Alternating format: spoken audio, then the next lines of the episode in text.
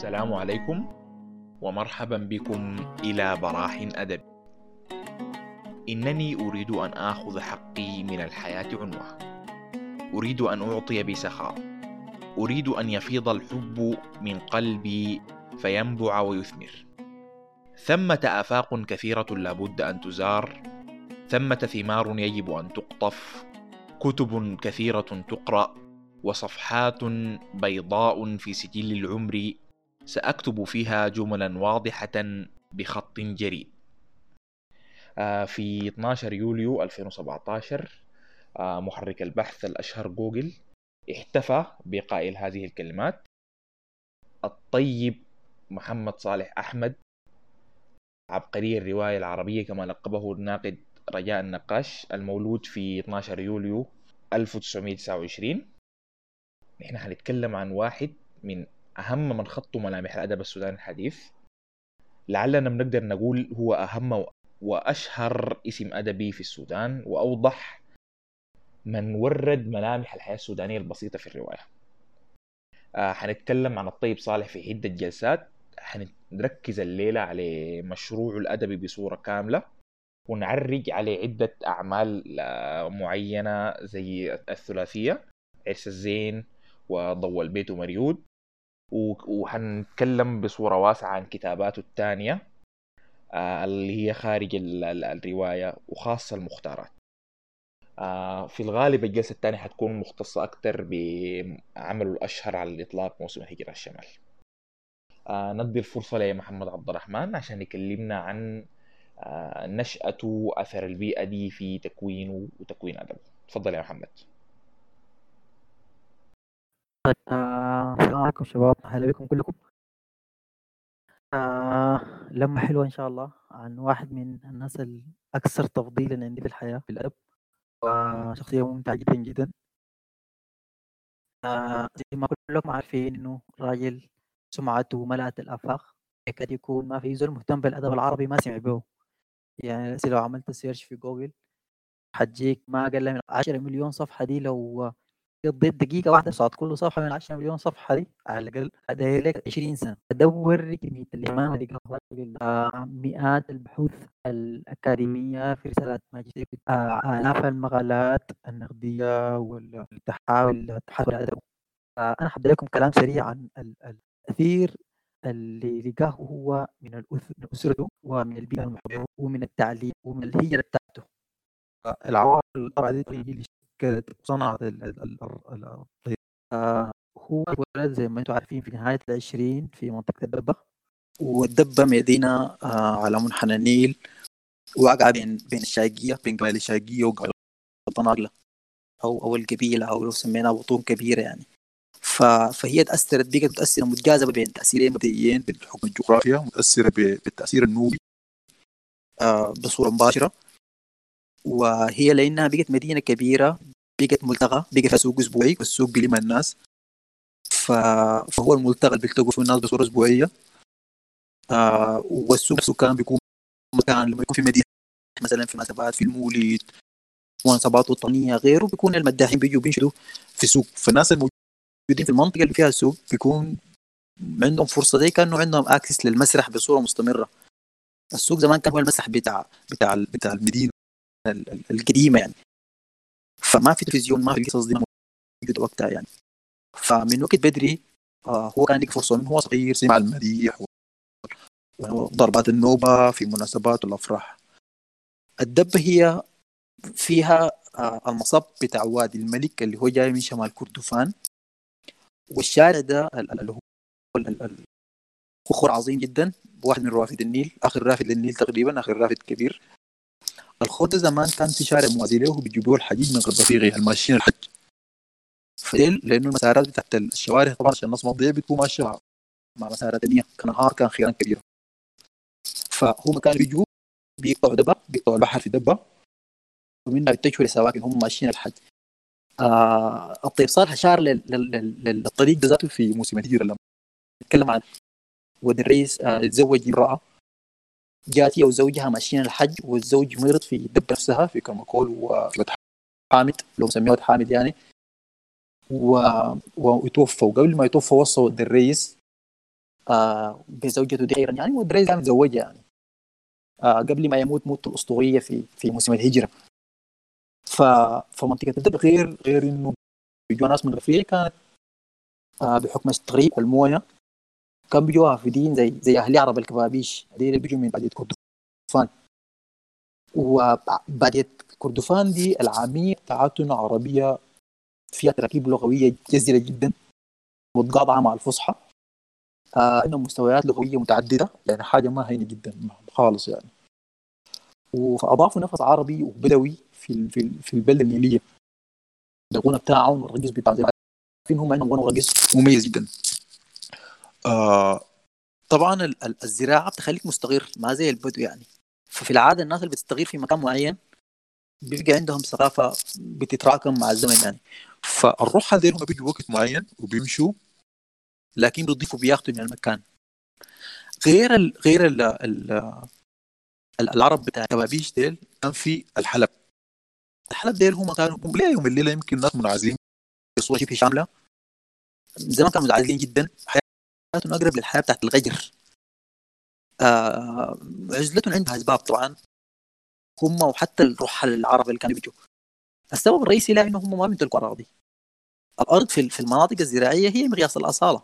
الأصالة والتجذر في المنطقة مقياس أرض. أنت عندك أرض أنت زول قديم في الأرض وأصلي. ما عندك أرض أنت ما في درجة أقل يعني. فالخطوط بين العرب والبدو وأهل البلد حتى برغم إنه حصل مصاهرة يعني. في مراحل مختلفة من التاريخ بين العرب والبدو وبين أهل البلد يتزوجوا اللي هم يتزوجوا منهم. اللي عندهم حيازات على النيل لكن ستيل العزلة دي فضلت موجودة. برغم إنه بيتزوج قد يقيم ويرمي على الترحال ويقعد معهم يعني. لكن في المجمل الرحل بيرحلوا. ده ده ده نظام حياتهم بيقعدوا فتره وبيرحلوا يعني في مسيرتهم الابديه ما بتنتهي الا ما بتبدأ إلا ما بتجي إلا لتبدأ ثاني من جديد. آه والدة الطيب صالح من الناس اللي أثروا عليه جدا يمكن. آه أول حاجة هي لما ولدته كانت صغيرة. عمره الفرق بينهم عمرهم تقريبا 17 سنة في العمر بينهم فده ما جاب كبير. فهو بيقول في مقابلات كثيره يعني إنه هو كان بيلعب معها ومع نديداتها. فبقت خلقت علاقة الصداقة أكثر من امومه فوالدته كان عندها ذاكرة اللي هي ذاكرة اللي بنسميها الذاكرة التصويرية الفوتوغرافية دي. ف... فهو بيقول عنها أنا حاليا بختبث. بختبث منه. آه لها ذاكرة قوية وشديدة الحفظ. تقف في حلقة المديح فتحفظ كل ما يقال. وإذا حضرت حفل الزفاف تحفظ الأغاني التي يرددها المغنون والمغنيات. وقد سمعتها مرارا بالمدايح والأغاني وشعر الدوبت. آه ده طيب صالح بيتكلم عن والدته. فوالدته نقلت له المعرفة دي. آه بقت له مصدر للتراث الشفوي. آه فاستغى منه وتشرب الآداب الشعبية بألوان مختلفة. مديح وغنى ودوبيت. وأحاجي حبوبات. وزي ما قال أبو فراس الحمداني الشعر ديوان العرب وعنوان الأدب. فنحن عندنا في السودان الدوبيت والشعير والغنى ده ديوان السودانيين خاصة إحنا أمة شفوية. وغير إنه أمة شفوية وقتها ذات الأمية عالية جدا يعني موضوع القراءة ده, ده, ده نخبة بسيطة جدا من الناس. والده محمد صالح اسمه الطيب محمد صالح هو من قبيلة من قبيلة من البيديرية. آه يمكن البداية دي الرباطات دي الطيب صالح استفاد منهم يمكن في مقدرتهم البيانية. عندهم مقدرة بيانية عجيبة جدا رباطات في, في الوصف واجتاح التشبيهات. يعني الحاجة دي ظاهرة جدا في النكات. لما نسمع كل رباطات طبعا انت هتتخيل إنه حيديهم مفارقة في مفارقة جاية والمفارقة حتكون حاجة تحسم الطرف الثاني. عندهم مقدرة عجيبة جدا على في اللغة. ف... ف... فالحاجة دي ظاهرة جدا في لغة الطيب صالح بطريقة بطريقة مختلفة شوية. آه في كل روايات تلقاه توظيف أداة الوصف. دائما بيكون مختلف بتشبيه. دي دي, دي, دي الحاجة دي حاجة مفارقة جدا. وطبعا أنتم عارفين إحنا بننظر للناس العين. الناس بتخاف تعتبر انه العين جزء من اوس كانها مرحلة سحرية عديد يعني. الزول اللي بيديك وصف بيتكلم فيك يصف بحاجه الناس بتطلع منها عديد آه والد الطيب كان شيخ وغور. مؤمن بأولياء الله صالحين وبيزور الأضرحة في المنطقة. ومن اضرح اللي كان بيزور في ضريح بتاع شيخ اسمه الطيب. الطيب ده هو جد الطيب صالح اللي هو تسمى عليه فهو من الأول أصلا عايش في صوفيا. واسموه بشيخ عظيم. اسمه الطيب. وتبركا يعني بالشيخ العظيم ده. والشيخ كان مشهور جدا بالتقوى صلاح. والمنطقة ذاتها فيها عدد كبير جدا من حفظة القرآن الكريم. ففي بيئة زي دي البيئة دي هناك اتولدت حتمشي الخلوه اتولدت تصل مرحلة معينة وده اللي حصل طيب صالح دخلوا الخلوه الخلوة زي ما بتعلمك القراءة والكتابة وما في تعليم نظامي يعني منتشر. فاللي بيدخل الخلوه على الأقل بيتعلم يقرأ ويكتب بيطلع من مرحله الاميه فطيب صالح دخل حفظ لحد تقريبا جزء 23 يمكن. فالبيئة اللي هو موجود فيها دي التنوع في تنوع عرقي. وفي تنوع ثقافي وفي تنوع صوفي. جزء من التنوع العرقي موجود. المنطقة طبعا زي ما عارفين كان فيها أولاد الرقيق اللي هم زمانك يعني في لحظة من لحظات تاريخنا الأسود. ديل كانوا ناس مسترقين. ففي في في في فترات مختلفة تم تحريرهم يعني بامر الدولة يعني. صح اتولد في نهاية العشرين لما اتولد كان الرقيق ممنوع بالقانون فغير أهل المنطقة الاساسيين المساعدين اللي بيمتلكوا الأراضي. والعرب الرحل اللي بيجوا عابرين. والحلب اللي هم ساكنين في أطراف أطراف الدبة. وبيرحلوا بيجوا ما في ما عندهم اختلاط بالناس في في الرقيق اللي هم أولى أولاد الأرقاء. دي اللي هم بيبقوا عايشين على الهامش. لأنه ما بيسمح لهم بالزواج. زي ما بيتم السماح مثلا للعرب إنه يتزوجوا ويختلطوا بالناس. في نهاية الجيل الجاي جاي حيكون عنده خلان وعمامه من أهل المنطقة يعني. لكن الرقيق دي أولاد الرقيق الموالي دي ما كان بيسمح لهم. ف... فدي بيئة فيها تنوع عرقي في تنوع طبقي ناتج من القصة دي وفي تنوع ثقافي واضح طبعا. والبعد الصوفي طبعا لا يمكن إنكاره يعني. في النهاية عندك المديح وعندك الاضرحه والحاجة دي منثورة جدا في في كل هذا الطيب صالح زي ما أنتم عارفين. الاستعانة بالرجل الغريب توظيف الرجل الغريب توظيف الحلم. توظيف توظيف المكاشفات.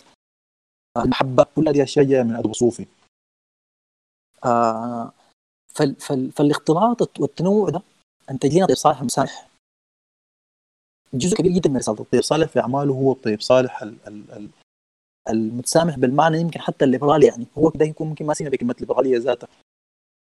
آه متقبل الآخر آه متفهم له. فدي فدي جت من البيئة بتاعته.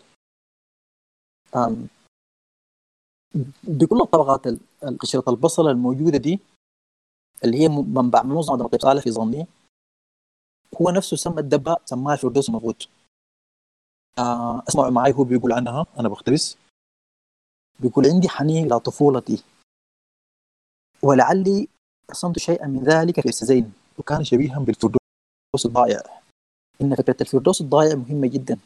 إن شاعر أو الكاتب يحس دائما أن هنالك شيء ضاع منه حتى لو لم يكن الماضي جميلا ومشرقا مليئا بالسعادة. فإننا حين ننظر إليه من هذا البعد وانطلاقا من ركام التعقيدات التي نعيشها آه نعيشها نراه وكأنه شبيه بالفردوس المفروض فهو في لما كتب بعدين كأنه كان بيستعيد بيبني جسر بينه وبين. بين بين طفولته وبين المرحلة دي لأنه في النهاية فارقه ما رجع لها إلا يعني مرات بسيطة ولفترات قصيرة جدا جدا.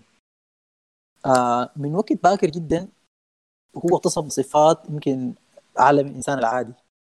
يعني زي الحواس. بتلقى عنده حاسة شم ما طبيعية.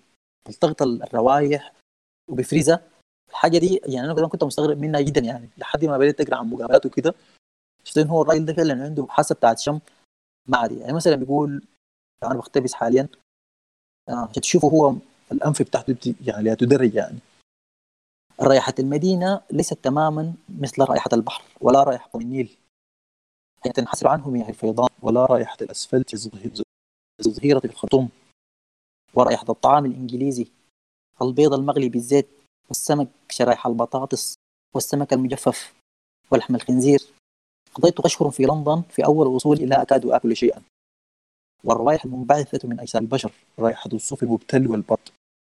يعني حتى الصوف المبتل الصوف المبتل هو بيحس إنه هو عنده ريحة مختلفة ريحة البرد ريحة أجسام البشر.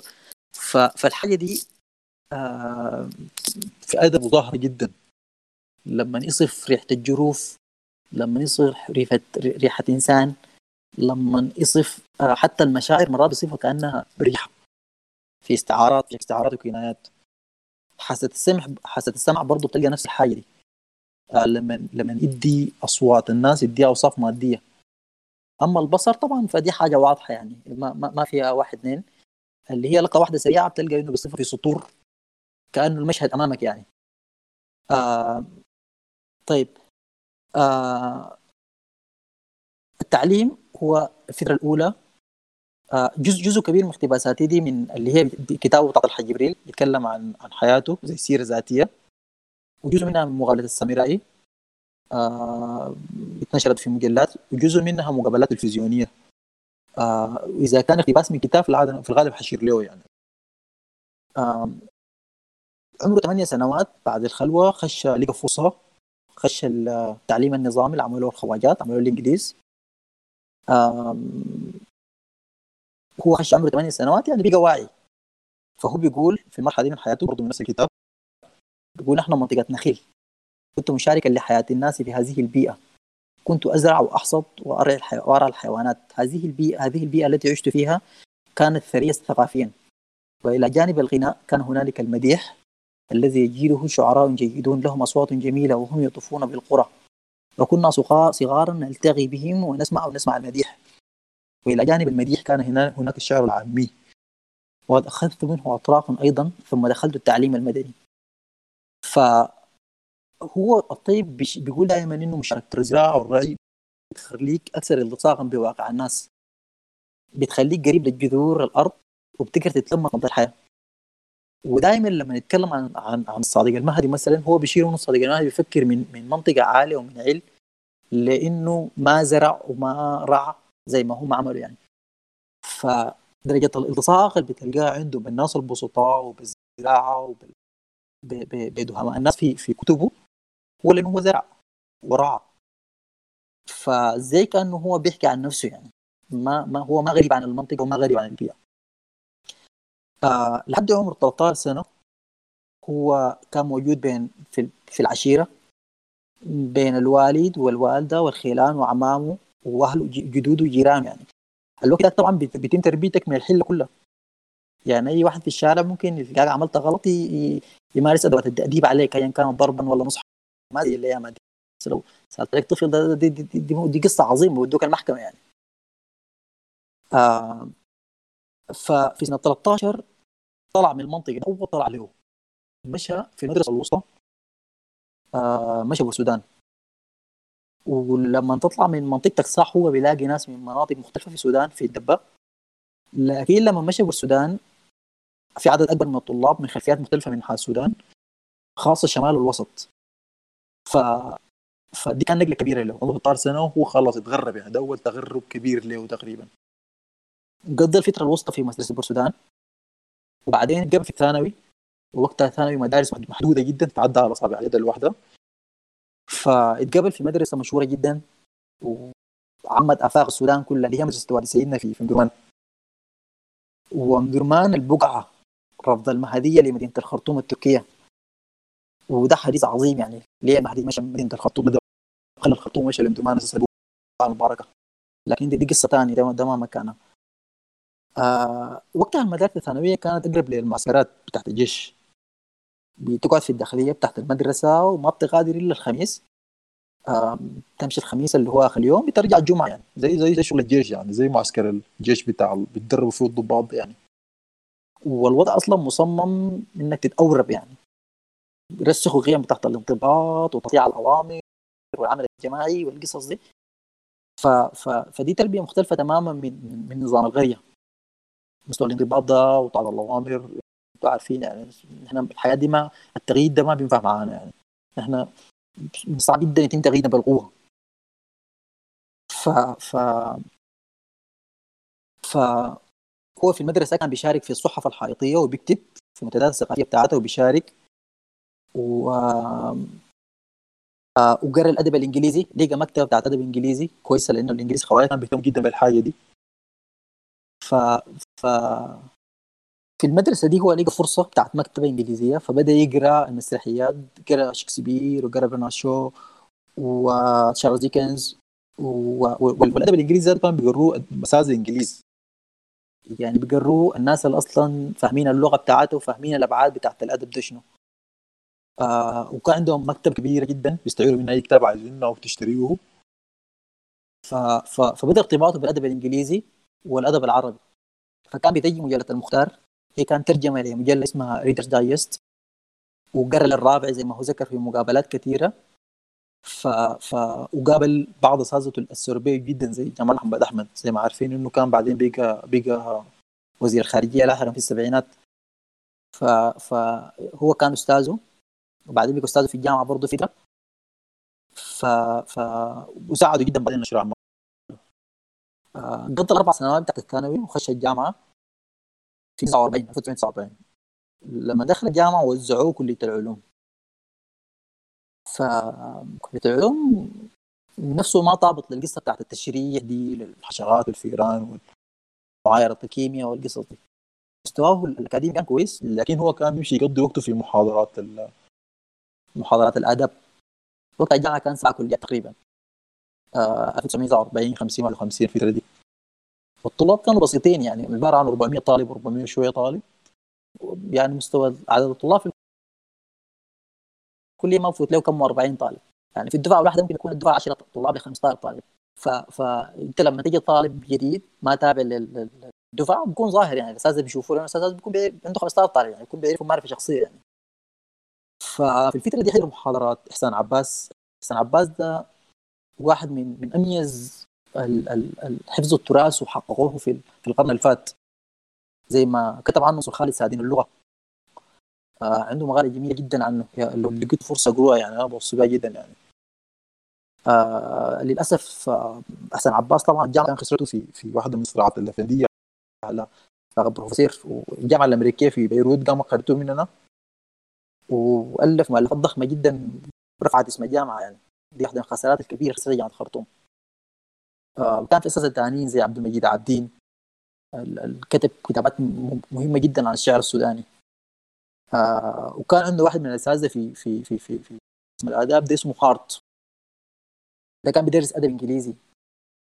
و و كان هو ما طالب رسمي يعني. فكان بيشارك في نقاشات. فلفت نظر الأستاذ ده فقال لي أنت تقرأ شنو؟ قال لي أنا بقرأ علوم. وكان والراجل ده كان بيحتقر العلوم جدا. فطلب منه يحول الأدب. أنا أعرف احتقار الراجل ده العلوم يمكن يمكن هو واحد غالبا هو واحد من سادات الطيب عبد الله الطيب اللي هو مغوته مشهوره يعني إنه العلم في ادابه مع عداها يعني مهن وحرف. هو نفسي نفسي كلام نفسي مقولة حارت ده يعني. إنه إنه العلم هو علم الآداب. الغير ده ده ده ده, ده, ده كلام سائد ده ناس ناس شغلة فنديه آه فهو حاول يحول حاول يحول من علوم لآداب في سنة في السنة الثانية لكن آه لقى إنه الحاجة دي اللوائح ما بها. فدي كانت صدمة كبيرة جدا له. وفي النهاية قام قرر إنه يسيب الجامعة. يعني هو قال ما حيقرأ حاجة ما بتخارج معاه فساب الجامعة كلها. آه طلع طبعا خلاص انت سبت الجامعة. وهو ما ساب الجامعة لأنه ما قادر يواصل. هو كان اكاديميا كان بينجح يعني نجح السنة الأولى والسنة الثانية نتيجته كان كويسة يعني. لكن والوضع بتاع الجامعة كان وضع كويس لأنك أنت قاعد في الجامعة بيأكلوك بيشربوك عندك آه الاكل بيجيك ما أنت قاعد بدون وزارة بيغسلوها لك بيدوك مرتب ما في حاجة تخليك ما تقرأ إلا إنك تكون فاشل اكاديميا يعني. يعني وضع مريح جدا يعني ما عندك منك ما في مصاريف ما في رسوم وأنت ساكن في سكن مجاني والمكتب متوفرة فيها كل شيء. فده وضع يعني وأنتم عارفين بيدخلوا الجامعة عدد نخبة نخبة النخبه يعني. اللي بيدخل الثانوي عدد بسيط واللي بيدخل من الثانوي ذاته جامعه الخرطوم عدد أقل يعني. ف المهم هو طلع من الجامعة بعد خلص فتش على وظيفة. فلقى وظيفة أستاذ في مدرسة وسطى في رفاعة. كان أساس الشيخ الشيخ لطفي من من أهل رفاعة. كان في 1951 رفاعة في في بحر أزرق زي ما عارفين. والشيخ لطفي ده كان كان صهر محمود محمد طه الأستاذ مؤسس الفكرة الجمهورية ده كان صهره فهو لقاه كثير يعني لقاه في الفترة دي والوقت ذاك هو كان طالع من العزلة بتاعته المشهورة وطلع بالفكرة يعني. كان في واحد من تقريبا طلع بالفكرة في نص الأربعينات لو أنا متذكر صح يعني. فهو لقى محمد طه وطبعا طبعا في أثر صوفي كبير جدا في القصة دي الفكرة دي. آه وحكى عن لقاءاته مع محمد طه. آه هو درس سنة عشان يترقى يمشي يبقى أستاذ بتاع مدرسة بتاع مدرسة آه، آه، بيسموها شنو؟ المدرسة الوسطى عشان في في كان في مدرسة زمان بتدرب الاساتذه مع الرضا عشان تمشي المرحلة دي كان بيديم تدريسك سنتين. الأستاذ ذاته إن شاء الله خريج جامعي بيجي لازم يقعد سنتين عشان ياخذ الإجازة بتاعته يبقى أستاذ آه، يدرس المدارس الوسطى. فهو مشى هي في الدوين في بحر الابيض عارفين؟ بخت الرضا؟ الفترة دي جاته آه، جاته فرصة إنه يشتغل في في الإذاعة البريطانية في لندن في في في القسم العربي. وهو قام مشى. يعني جاته فرصة يعني هو في في كلام إنه مشى للتعليم لكن هو ما مشى للتعليم أساسا. هو مشى في عشان يشتغل في الإذاعة البريطانية. وبهجرته للندن دي في 51 آه، أو 52 دي, دي تقريبا خلاص يكاد يكون فارق السودان. السودان بيجوا يمكن جاهوا مرات معدودة على اصابع اليد الواحدة في في هو مات 2008 يعني في الكم 50 سنة اللاحقة يعني. ف فدي مرحلة جديدة ومرحلة ما هينه وصعبة جدا. ليه؟ لقيت طلعت من حامد آه، بتتكلم نفس اللغة بتاعته إنه عمامك وخيرانك وعشيرتك قاعدين. جيت الخرطوم. في النهاية قاعد مع في المدارس في جزء من أولاد اهلك معاك ومن المنطقة. وفي النهاية كلهم سودانيين يعني. وفي إطار بتاع قيم ما بعيد من الإطار بتاع القيم بتاع بتاع ود حامد يعني الخرطوم نفسها يعني. ف ف مجال لندن ده مجتمع جديد. بتحصل لك صدمة التعامل مع المرأة الغريبة في النهاية في في, التعامل مع مع مجتمعات كانت مجتمعات مقفولة لحد كبير يعني. تعامل مع بنات اهلك عماتك خالاتك. بنات العم كده. ف ف.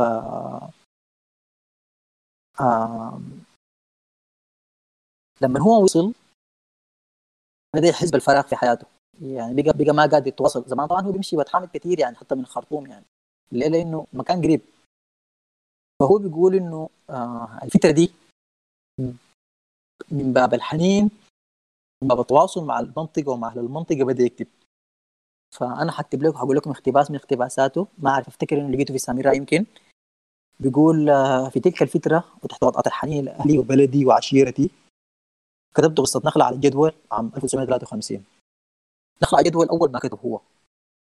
أول حاجة كتبها هي قصة قصيرة طبعا زي ما أنتم عارفين هو عنده آه تقريبا سبعة قصص قصيرة في حاجة اسمها مقدمات زي سكتشات صغيرة صفحة كده. وآخر قصة آه، قصيرة كتبها في في في في, في تقريبا 1990 دي آخر حاجة كتبها. اتنشرت براها القصص القصيرة دي كلها اتنشرت في كتاب واحد مع اللي هو بقى اسمه دومة ود حامد بعدين. اتنشر مع عرس الزين أول مرة بعدين اتنشر في في كتاب منفصل. ف... فهو لما يقول أنا تحت وطأة الحنين لأهلي وبلدي وعشيرتي هي ما بتكلم عن السودان هي بتكلم عن الدبة. آه. فبيقول أنا منه عد كانت لحظة عجيبة. أحسست كأن ثلجا يذوب في دخيلته فكأني مغرور طلعت عليه الشمس. فقدته زمانا. في بلدي تموت من البرد حيتانها. آه دي من القصة ذاتها يعني. القصة اتنشرت في في مجلة لبنانية. آه في نفس الفترة يعني. لكن ما لفتت الأنظار بصورة كبيرة. يعني مع نشرها ما, ما, ما تلفت إنه هو كاتب كبير خالص. آه بدأ يحس بفجوه في حياته. لندن ما نفعت معه. وفكر يرجع. لكن من حسن حظه يمكن في. يعني هو لو كان رجع كان بيقول أستاذ عادي يعني. يمكن في المدارس ما تعرف ذاته كان أحسن شنو. لاقى أستاذ انجليزي. ضماه لواحدة من الأندية بتاعت النقاشات الثقافيه وقدر يكسر العزله بتاعته يعني. قدر يتلاقى ناس ويتكلم معاهم.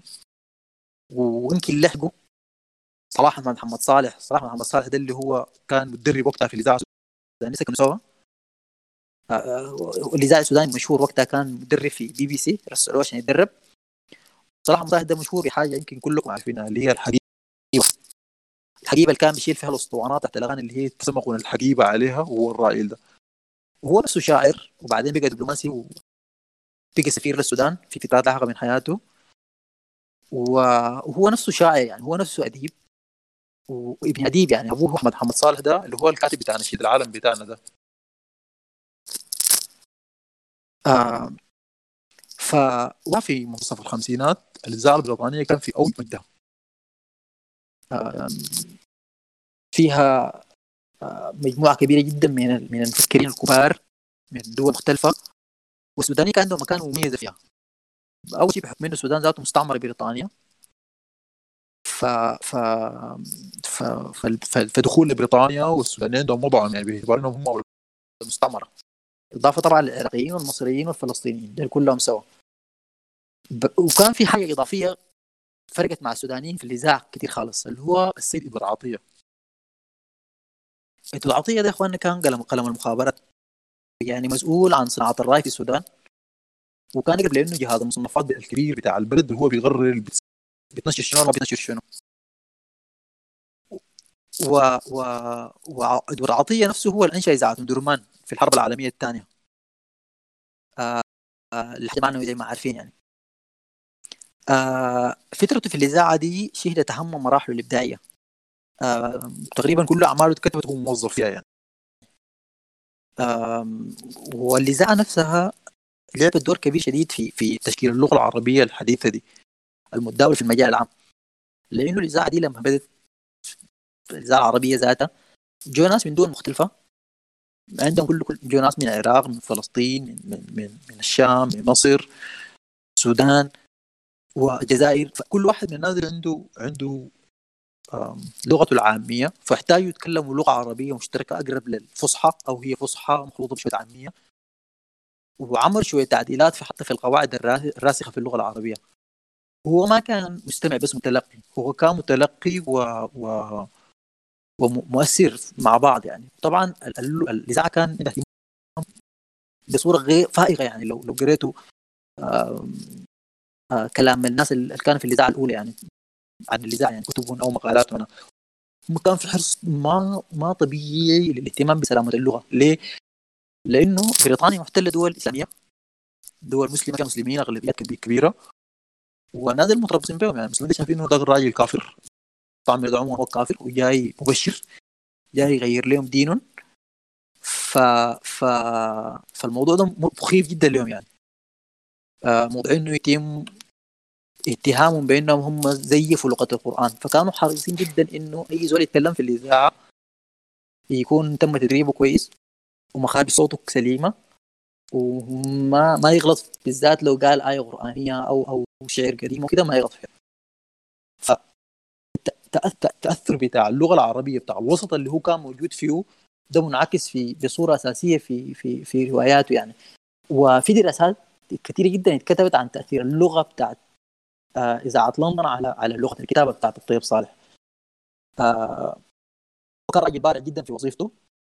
في فتره بسيطه جدا من نائب الرئيس لقسم الدراما بقى رئيس قسم الدراما وده منصب بحكم المنصب أنت لازم طبعا لازم تجود شغلك. ولكن بحكم إنه بقى رئيس المسرح لازم يمشي يحضر مسرحيات كثيرة جدا. لازم يكون مهتم بالمسرح وبحركة المسرح العالمية. المسرح كان بريطاني والمسرح الأمريكي والمسرح المترجم للانجليزيه كان مترجم من روسي كان من فرنسي. فشاهد الأعمال الأساسية الموجودة كلها. وانبهر بمسرحيات كثيرة جدا. آه بخصوص المسرح هنا بتحضرنا حاجة مهمة جدا جدا. طيب صالح في كم لغاء قال تأثر هو بالمسرح أكثر من تأثر بالرواية بما لا يقارن؟ يعني بيقول إنه متى هو انه هو تأثره الكبير بالمسرح ما بالرواية. وكان بيقول دائما إنه الحاجة دي محتاجة دراسة منظمة.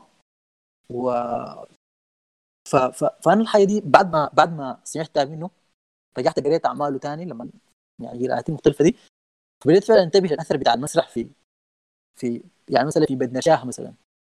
في أثر مسرحي واضح جدا لما نتكلم عن عن اللمة مثلا في الجمعية أو كذا حتى في بقية الروايات يعني.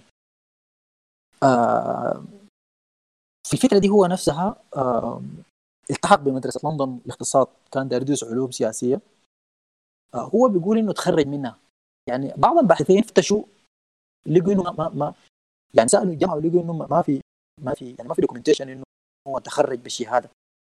فما واضح هل هو كان بيتكلم عن الشهادة ولا عن العلم يعني. لكن هو على الأقل قعد ثلاث أربع سنوات في, مدرسة لندن الاقتصاد دي مدرسة عظيمة يعني.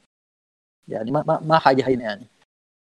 وهي كان جت له حجة إنه يقعد في لندن. لأنه لما حصلت حرب السويس في 56 بين مصر وبريطانيا وفرنسا و واسرائيل الحلف الثلاثي ده حصلت الضربات بتاعت حرب السويس المشهورة. فتعرض لضغوط وكل الإذاعيين في الإذاعة تعرضوا لضغوط ضخمه جدا إنهم يستغلوا. كيف يشتغلوا في الإذاعة تحت المستعمر بيتحارب بعد ما مصر. والوقت ذاك المد العربي تسونامي ضخم يعني حاجة عظيمة جدا. ما يعني لا لو تركب سفيحه نوح عشان تسلم من التسونامي بتاع المد العربي ده. الناس مسيطرين على على المسرح بصوره كامله بشكل الصورة الذهنيه بصوره كامله عن طريق اذاعاتهم وبي بي سي كانت اذاعه منافسه يعني ف... ف... فهو خلاص كان ماشي على انه يستقيل لكن لاقى محمد احمد محجوب محمد محجوب وزير الخارجيه السوداني فحمد محجوب قال له نصحه بانه ما يستقل فقال أنا فرحت جدا بنصيحه محجوب دي لأنه قال وقعت في شبكه المدينة الغربيه لاحظ الراجل لما جاء في 52 51 51 أو 52 كان داير يرجع لأنه ما قادر يندمج فيها. فجاته مشكلة الاندماج. لكن في سنوات بسيطة حب المدينة وبقى ما قادر يطلع منه إنه قاوم المد بتاع إنه يطلعوه يستغيل يعني. كان الضغط بتاع الاستغلال ضغط كبير جدا يعني. ما كان حاجة سهلة. ف لندن وقتها طبعا هي مدينة مفتوحة في العلاقات وعليك ترتبط بجيل فريند عشان تتاغلب وتندمج. تعرف البلد ده كان العرف يعني. ف فهي موضوع العلاقات المؤقتة والعابرة مع الأنثى ومع المرأة يعني ده موضوع جديد عليهم. وبعيد جدا عن الثقافة اللي هو جاي منها يعني.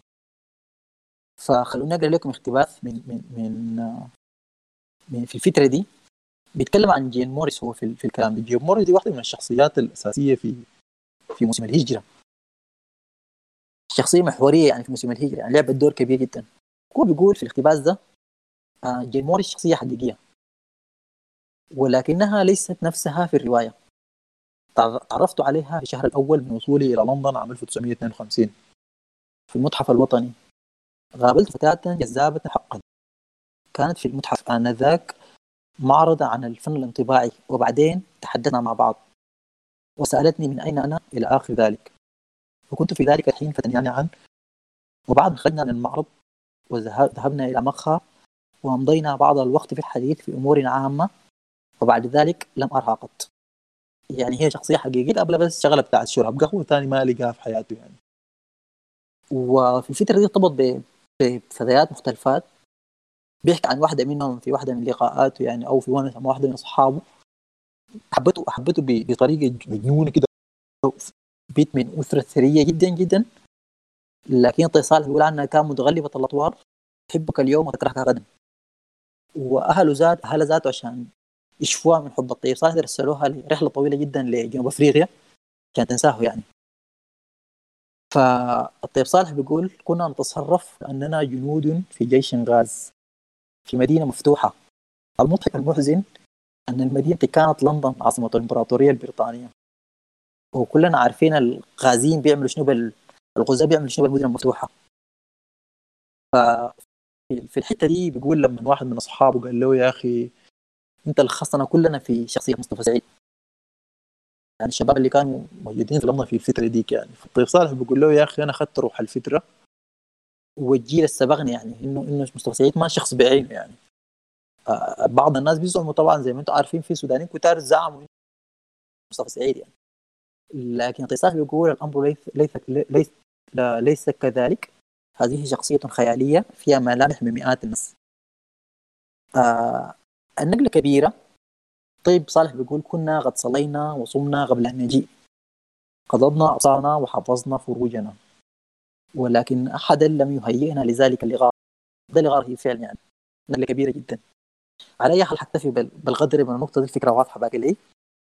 آه ذهب طيب لبريطانيا طوال تلقائيا أضاف للطبقه الوسطى. طبقة اجتماعية مرتاحه يعني ما ما ما بتشلهد في الدنيا. يا ف ف ف فحصل له الصدمه الكبيره دي زي ما هو قال يعني صلينا وصمنا قبل أن نجي. يعني هو كان راجل ملتزم ميلادينيا يعني الالتزام البسيط العادي ده. ابصارنا وحفظنا فروجنا ولكن احدا لم يهيئنا لذلك اللقاء الرهيب. آه هو تزوج في بداية الستين. زواجه ده آه باقي الأثر عليه لأنه أعماله الكبيرة كلها الروايات اتكتبت بعد ما بعد بعد زواجه يعني. فهو بدأ يكتب استاذين في في 62 وكمل في جلستين تقريبا وفي نفس الجلسة بدأ يكتب موسم الهجرة كتب تلتها. بعدين فرمل. ما قدر يكتب لحد أربع سنوات ركنه وما قدر يتم إلا في 66 وبعدين لاحقا كتب في 71 آه، الجزء الأول من مريوت آه سوري آه ضوء البيت الجزء الأول من بدر شاه. وبيناتهم كتب آه الرجل القبرصي. الرجل القبرصي دي كتبها تواصل مع وفاة أبوه. يعني هي بتحكي عن وفاة أبوه حقيقة الرجل القبرصي دي. والسنة اللي بعدها تم تم جزء ثاني من من من بندر شاه اللي هي مريود فزواجه واضح كبير جدا. غير زواجه في اثنين من أصدقائه في بريطانيا أثروا عليه جدا. آه الأول منهم هو خواجة إنجليزي اسمه دينيس جونسون ديفيز. جونسون ديفيز ده هو أصلا تقريبا هو شيخ المترجمين للروايات العربية. أكثر زول ترجم روايات عربية وأدب عربي من قصص قصيرة من غيره هو جون جونسون ديفيز ده. هو أستاذ عربي أصلا قرا في كامبريدج أظنه ولندن. وأقام فترة في القاهرة. كان بيدرس أدب إنجليزي. وحسين عباس قلنا ده ذاته من طلبته. ف... فكان بيقدم مواضيع عندها علاقة بالأدب في اذاعه بالعربي. وفتره قام يشتغل لما يشتغل في الخمسينات بقى صديق للطيب صالح. ف... فالراجل ده آه كان لما طيب صالح يكتب آه لما يكتب آه مثلا مثلا في عيش الزين لما كان بيكتب فصل طوالي كان بيباصيه له. هو بيقوم بيترجم يعني معظم عمل الطيب صالح ده دينيس, دينيس جونسون ترجمه أثناء ال أثناء ال أثناء ما هي بتتكتب يعني ما ما من النسخة المطبوعة كتبت من المخطوطات يعني. ف ف هو كان عنده مجلة بعد الحرب كان بعد ما رجع من الحرب العالميه واشتغل في في في في لندن عمل مجلة اسمها اصوات مع واحد مصري. والمجلة كانت مجلة محترمة جدا. آه ف فلما طيب صالح كتب دومة حامد شاله ومشى له فهو طبعا أعجب جدا بدومة ود حامد دي وطوال ترجمها ونشرها له في أصوات المجله بتاعته مجلة بالعربي يعني. وترجمها وارسلها لمجلة اسمها Encounter Encounter دي كانت مجلة محترمة جدا. آه الطيب صالح بيقول إنها كانت اقدم مجلة تصدر في بريطانيا وقتها. فارسلوا ونشروها له طوالي. ف فدومة ود حامد اللي اتنشرت في 62 هي اللي لفتت النظر له لأنه بقى منشور بالإنجليزي والناس انتبهت له يعني النخلة على الجدول اتنشرت بعد ذاك تم ترجمتها لاحقا يعني. فده بوريك إنه الاثر بتاع دومة ود حامد على انه كان زي كأن ال Big Bang بتاعه في في موضوع النشر. آه الشخص الثاني المهم جدا في موضوع النشر بالنسبة له كان صديقه اسمه توفيق صايغ هو كان أستاذ في في في محل الدراسات الشرقية والشرقية والأفريقية في في لندن جامعة لندن. وده كان عنده مجلة اسمها حوار. حوار دي دار حولها لغط كبير جدا في التمويل بتاعها والطيب صالح نفسه عرض لمحاربة كبيرة جدا بسبب نشر نشر نشر المجله دي لأعماله. على أي حال هي نشرت له عرس الزين مجله قبل ما تنشر في كتاب عرس الزين وسبع قصص في كتاب اللي هي النسخة اللي لسه حاليا موجودة اونلاين دي هي عبارة عن تصوير بس للنسخة بتاعت الكتاب يعني. بعدين نشر له طبعا موسم الهجرة كاملة في أحد أعدادها يعني. موسم الهجرة أول ما اتنشرت ما نشرت في الكتاب نشرت في حوار. وحوار بسبب نشر موسم الهجره ذاته في الكويت صادر المصادر والعددين اللي صدر فيها حوار دي باعتبار إنها رواية مخلة يعني. رواية مخلة بالآداب ورسلوا له منه الرواية دي يعني رواية فاحشة وكذا ونحن عشان كده صادرنا صادرنا المجلة يعني. آه هو فضل في لندن ما طلع منها كثير إلا مشى الدوحه وباريس. اشتغل فترة في اليونسكو واشتغل فترة في في في وزارة الإعلام القطرية يعني. دي كانت فترة غنية جدا في حياته في في في مجال كتابة المغالة. الفترة بتاعت الدوحة دي يعني. آه أنا ما أتكلم عن أعماله الروائية لأنه آه ممكن الناس كلها تتكلم معها يعني دي مقدمة بسيطة كده الحياة اللي شكلته يعني. بدا من من, من والدته ووالده والبيئة اللي كان موجود فيها والتعليم وتخلى التعليم ودخل سكة الأستاذية وبعدين خش الإذاعة البريطانية وبعد ذاك لقى الهون دينيس ديل وبدأ يكتب وبدأ ينشر وبقى الطيب صالح العظيم ده يعني. ف ف أنا بقى تكلمت أكثر من 40 45 دقيقة ده كلام كثير عليه فخلوني أحول لكم المايك لنوراني محمد النوراني يتكلم لكم عن ممكن يبدأ بدومة ود حامد ال Big Bang الكبيره بتاعت الراجل ده وبعض أعماله آه الأساسية عرس الزين مثلا و, و والطيب صالح عنده حاجة ثانية الناس يمكن ناس كثيره جدا ما اطلعوا عليها اللي هي المختارات عنده 10 مختارات.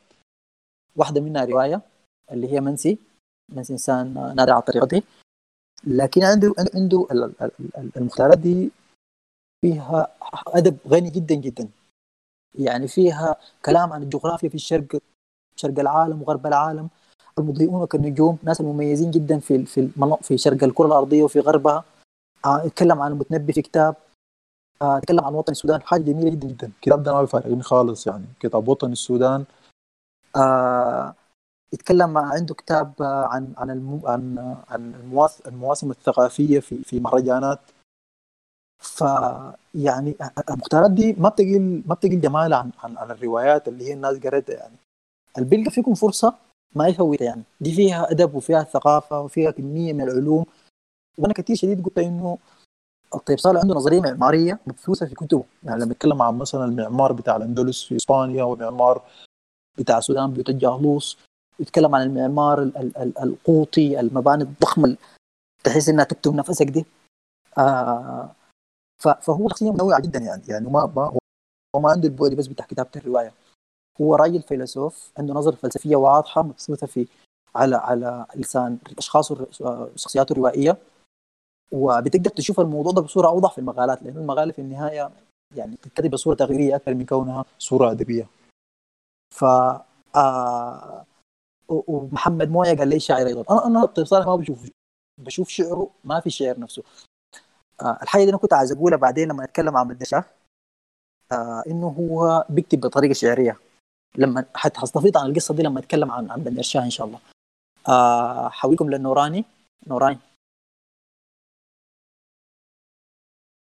مساء الخير عليكم. وصراحة يعني محمد عبد الرحمن ما قصر عمل كفرنج لكمية من المقالات واللقاءات والحوارات وال وبعض الكتابات عنه ده والله ريبورتاج ممتاز شديد. حيساعدنا لقدام في إحنا بنتعامل مع مشروع هذا مثله حيساعدنا إنه نفهم السياقات اللي انتجت مواقف الطيب صالح ورؤيته أنا حأتكلم عن ثلاثة مواضيع. حأمر على الزن مرور. بعض الإشارات فيها. حأتكلم عن دومة ود حامد. وحأمر على المختارات. طبعا المختارات هي عبارة عن مقالات مجمعة في كتب في عشر كتب. الكتاب حوالي 200 ل 250 صفحة من القطع المتوسط. يعني إذا قلنا عشرة آه، حوالي 2500 كلمة ل سوري 2500 صفحة ل 2000 صفحة في الحدود دي يعني. فحاجة ضخمة جدا حاجة ضخمة جدا متوفرة في الدائرة السودانية للكتب على ما أذكر يعني. كان أرخص حتة في الخرطوم في المجموعة دي. آه طبعت بطبعة عبد الكريم مرغني. فكان حاجة والله ممتازة شديد. آه زي ما قال عبد الرحمن فيها خلاصة آراء. طيب صالح ما قدر يقولها خلال أو ما قال بشكل واضح خلال الأعمال الرواية باعتبار إنه السرد عنده أحكام. يعني أنت ما ممكن تقول آراء فجة وتصل تصوب أفكارك في في قوالب السرد وتوجهه كده ما الحاجة دي تضعف من الأدب شديد جدا. وجزء منها طبعا متعلق بتعليقه على أحداث حصلت بعد ذاك. آه بيظهر لنا الافتتان الشديد ب أو الطيب المتنبي والافتتان الشديد ب ويليام شكسبير. تخيل شكسبير حتى في موسم الهجرة للشمال برضو. لما بيقول لست أعطي لأن أعطي كانوا بذوبة ف والمسرح والقصص دي فالحاجة اللي حتكلم عنها هي حتكون وطن السودان اللي هو الكتاب السابع. و هنجي عليه بعدين. يعني هو صراحة كتاب مربك جدا. إنه بيتكلم عن فترة سابقة ولا فترة حاليا يعني الفترة الفترة الانتقالية اللي قاعدين فيها ولا بيتكلم عن نص فترة التسعينات ولا. يعني كتاب عابر للزمن تماما في تنبؤاته وفي حاجاته. طيب هبدأ بعرس الزين عرس الزين أفتكر إنه آه، برضه فيها القصة المربكة إنه إنه الرواية عابر الأزمنة آه زي ما قال محمد عبد الرحمن لما بس نستصحب معانا فكرة بسيطة إنه الكلام ده كتب في الستينات. يعني قبل الانقلاب بتاع النميري وقبل ال... يعني اولموست بين عبود وال... والديمقراطية الثانية. ف... فحنشوف آه، أحداث عجيبة جدا وقعت بعد العهد ده بزمن طويل. حنشوفها بعد ذاك في في باقي باقي الأحداث يعني.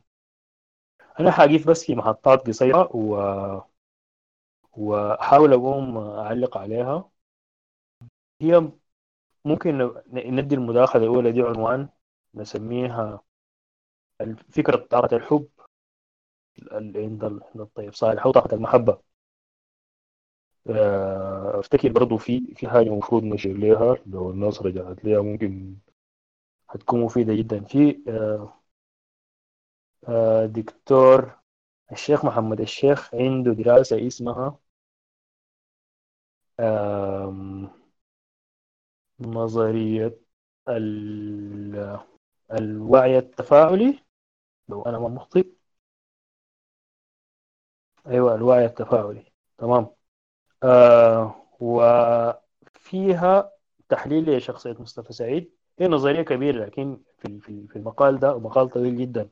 تكلم عن عن عن النظرية دي في في في الأدب.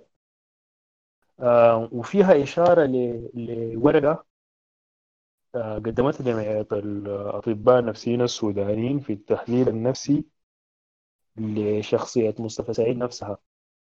ورقة أكاديمية يعني ما ورقة أدبية. ف يعني من هسه لحد الأسبوع الجاي لو في زول عنده أكسس للحاجة دي أنا فتشت صراحة لي سنين بفتش ما لقيت حاجة يعني ما لقيت المجلة نفسها أو ما ما عرفت هي الدراسة ذاتها صدرت وين أو كده. بتكون حاجة مفيدة. طيب. آه في مو... آه عموما هو بيحب إنه يصدر الأعمال بتاعته شعر في موسم الهجرة للشمال آه أو سوري في عرس الزين. أفتكر كان في أبيات الفيتوري في الأعمال الكامله يعني مصدر الدنيا لا يملكها من يملكها غنى سياسه الفقراء. اللي هي الأبيات المعروفة. الحاجة الملفتة في الأول آه مما تدخل في في القصة بتاعت آه عرس الزين هي ما في أحداث ضخمة وما في أحداث يعني ملحمية جدا أو يعني ما في أحداث كبيرة على مستوى مثلا جريمة قتل زي ما في مثلا هيري للشمال أو أو واحد يعني في العادة الروايات الكبيرة بيكون في حروب بيكون في بيكون في أفكار زي دي يعني. شكل الصراعات بتكون صراعات حادة وكذا. لكن في في في نفس هادي جدا ولطيف في في في عرس الزين وبتصطدم في من البداية بقوم بيتكلم عن بيظهر لك البلاغة السردية صراحة حاجة مخيفة يعني يعني قدرة على الإمساك بخيوة السرد وتقنيات السرد إنه تحكي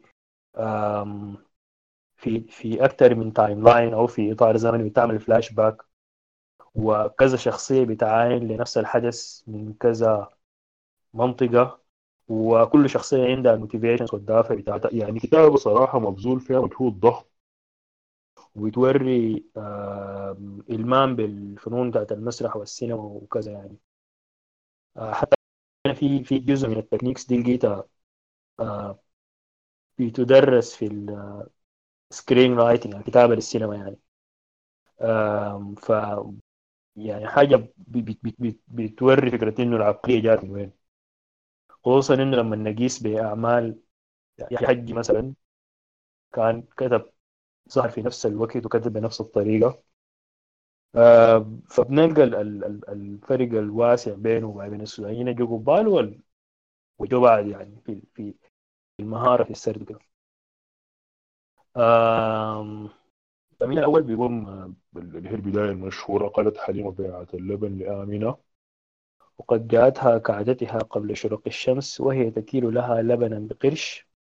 آه، سمعت الخبر زي ولا يعرس وكاد الوعاء يسقط من يد واستغلت انشغالها بالنبي فغشتها اللبن. يعني يعني التعبير بتاع فغشتها اللبن ده إذا حاولنا نقوم نقول بأي طريقة ثانية إحنا لنا ثلاثة اسطور ما في طريقة ثانية. ف فالقدرة على على تشكيل اللغة واجتراح أم، تعابير بتخلي إنه ال- الروايات بتاعته قصيرة نسبيا يعني بالمقارنة بالأدب اللي قاعدين ينشر حاليا يعني. أغلب الجوائز الأدبية مثلا بتخوت إنه والله كحد أدنى 3500 آه سوري 30000 كلمة و25000 كلمة. هي إنه في مدارس بتعتبر إنه رواية الطيب صالح آه، تندرج تحت النوفيلا أو ال- الرواية القصيرة يعني. فغشتها اللبن يعني. دي والله أنا صراحة لما قريتها وقفت رجعت وقريتها تاني يعني. التعقيد اللي في فكرة فغشتها لبن دي كان حاجة مدهشة شديد. بتبدأ الرواية ب- بعدد من بال- بال- بالثاني الطالب الناظر بيقوم بيزور أنت تأخرت ليه؟ بيقوم بيقول له والله يا زين داير عرس. والراجل الماشي يتدين أو آه، صاحب الدين طالبه فبقوم بيقول له الزين داير يعرس وبقوم بيهرب من الدين والطالب بيهرب فكل زول بيلقى له مهرب آه، المدخل طبعا من الأول يعني بيوريك إنه هو الكاتب. يعني أنت جيته في حتة دي هو ما عنده لك غير الذهول وإنه يبهرك وإنه يبدي يعرفك بال- بالمسرح بتاعه. وإنه يعني يوريك يعرفك على الشخصيات لأنه لاحقا حي- حيقوم يبني عليها يعني. يبني عليها ال ال ال الأحداث والموتيفيشن بتاعت الناس وتطور الشخصيات خلال ال- الرواية. تمام؟ نجي لشخصية الزين نفسه. الزين شخصية مفترض إنها مسخ هو طفل آم، يتيم آم، عنده سنة واحدة.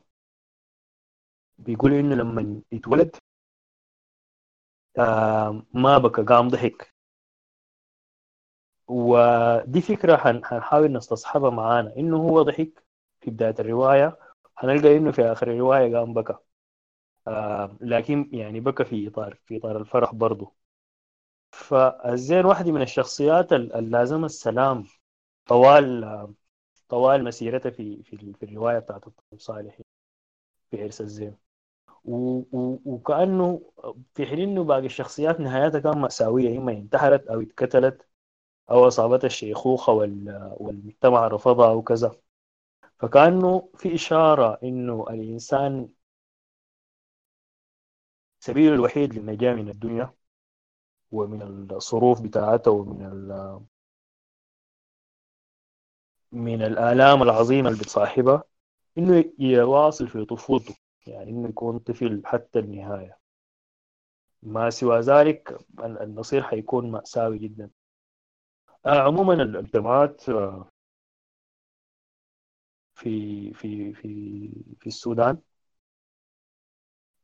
آه، بتعامل مع الزول ال- ال- اللي هو معاق ذهنيا أو آه، عنده متلازمة داون أو كذا آه إنه زول مبروك. يعني ده بالمناسبة mechanism إنه هو ما ما مثلا بيتم رفضه ولا بيتم إنه يكتفوه مثلا ولا زي المجنون ولا ولا يخجلوا منه ولا يدسوه. لا بالعكس بيلبسوه هدوم نظيفة. والناس بيقول لك يا أخي زول ده بخيت. بخيت يعني يعني زول ده هو بيدلي بال الخير والبركة للقرية وللناس والناس بعد ذاك بيقوموا يعني بيتعاملوا معاه بلطف وكذا في ال- في المجتمعات دي يعني. وطوال يا أخي والله فلان ده بخيت وكذا وكذا. آه، ممكن ممكن نقوم آه، نشير برضو للتشابه. تخيلي في الشخصية برضو بتاعت آه، طفل مصاب بإمكانية داون برضو في النوم عند قدمي الجبل أو ستموت في العشرين في الفيلم. آه، اللي هو مزمل برضو لو شفنا عنده نفس المشكلة كانت. إنه هو برضو قاعد يتم التعامل معاه إنه هو ود الموت وإنه هو حالة شاذة وإنه هو بخيت والولد اللي معاه طوالي في حتة الناس بياكلوه دي. ف... ف... فبيعتبروه إنه هو جزء من يعني جزء من الجانب الآخر يعني أو زول حيوان برا وكده. درويش إلى آخره. فدي دي الفكرة. بعد ذاك بيتم بنتعرف على مجموعة من الشباب أو الرجال تتفاوت أعمارهم اللي هم دول زي ما بيقولوا إن هم أهل, أهل الحل والعقد في, الروايات كلها يعني. أصحاب أصحاب محجوب وأصحاب أصحاب حميد البطل. هو الراوي في أغلب الروايات. وأصحاب الأحداث الكبيرة وبعدين المشروع الزراعي مش عارف إيه. وبالتالي استدعاهم في الرجل القبرصي فديل الناس ديل هم بيعبروا عن رجل القرية خلينا في أعمالنا المختلفة وفي في ونساتهم وفي كلامهم وكذا. الرجوع لورقة الشيخ محمد الشيخ هو بفتكر كان بيتكلم عن إنه الشخصية البشرية عندها في تكامل أو صراع ما بين ثلاثة مكونات.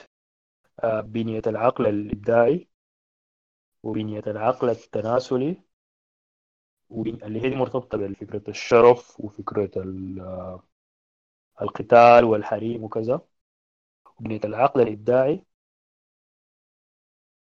آه خليني أتذكر الثانية كانت شنو. تذكرت زي ذكر يعني رسل لنا في افتكر هم كان بيتكلم عن ثلاثة. تمام؟ ف...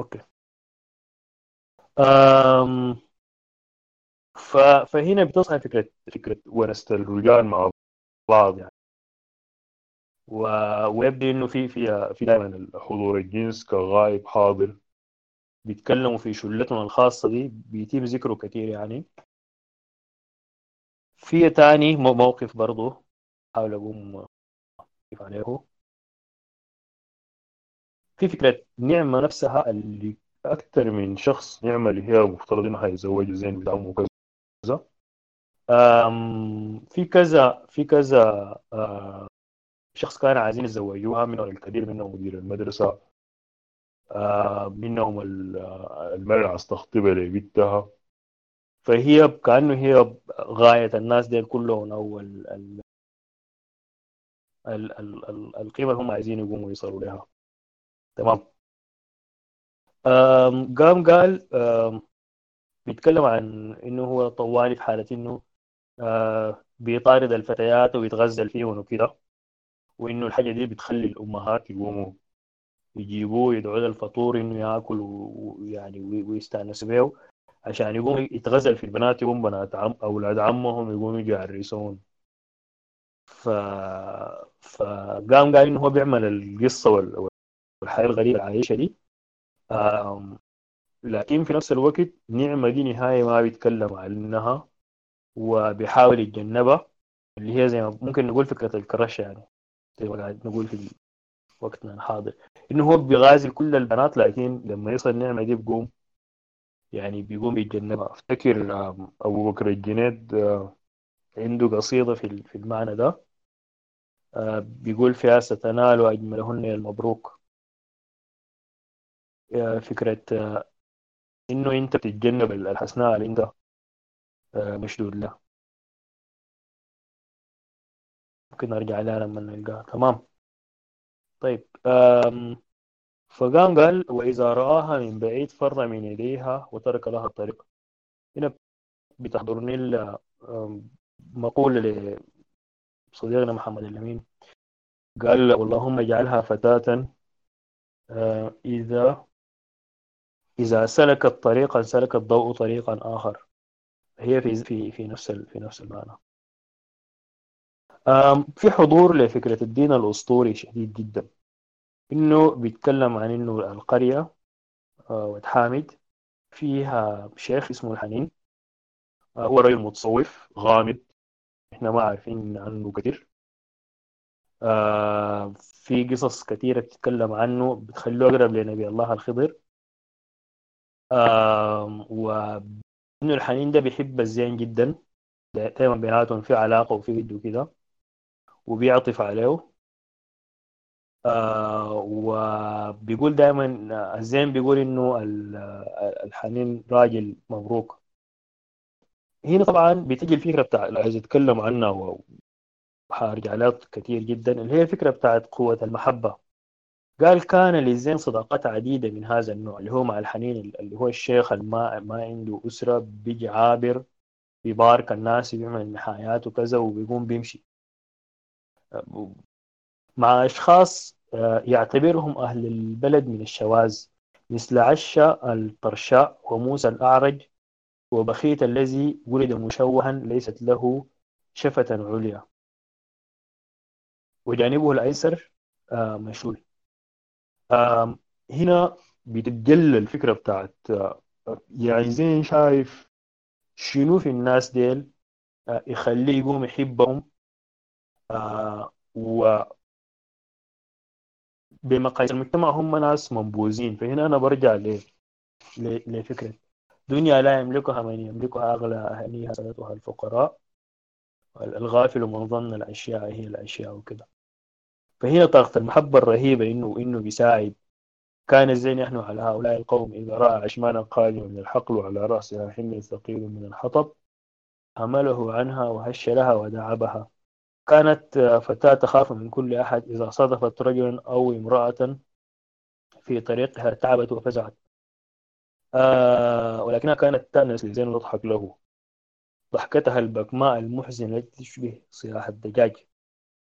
وموسى الذي لا يذكر الناس اسمه ولكنهم يسمونه الأعرج آه هنا طبعا دي دي الصفات المحبة النبوية. الرسول صلى الله عليه وسلم كان الأطفال واليتيم والقصة بتاعت العبد آه، قال تجدني بائرا. جاء حضر من وراه وقال من يشتري هذا العبد وكذا. ففي الحس النبوي بتاع المحبة ده حاضر جدا. في القصة اللي أشار لها أفتكر محمد محمد إبراهيم نقود في في في الرق في السودان. اللي هم ال- المنبتين عرقيا اللي هم شخصيات تم تحريرهم أو تحرير أسر وآباء وكده فضلوا بيعيشوا داخل القرى. في جزء منهم اللي قالوا محمد عبد الرحمن جبير اللي هم عاشوا في القرى. في جزء عاشوا داخل ال... انتقلوا للسودان. لل- للعواصم سوري. وبعد ذاك بقوا جزء من الحركة الثقافية والأدبية وكذا.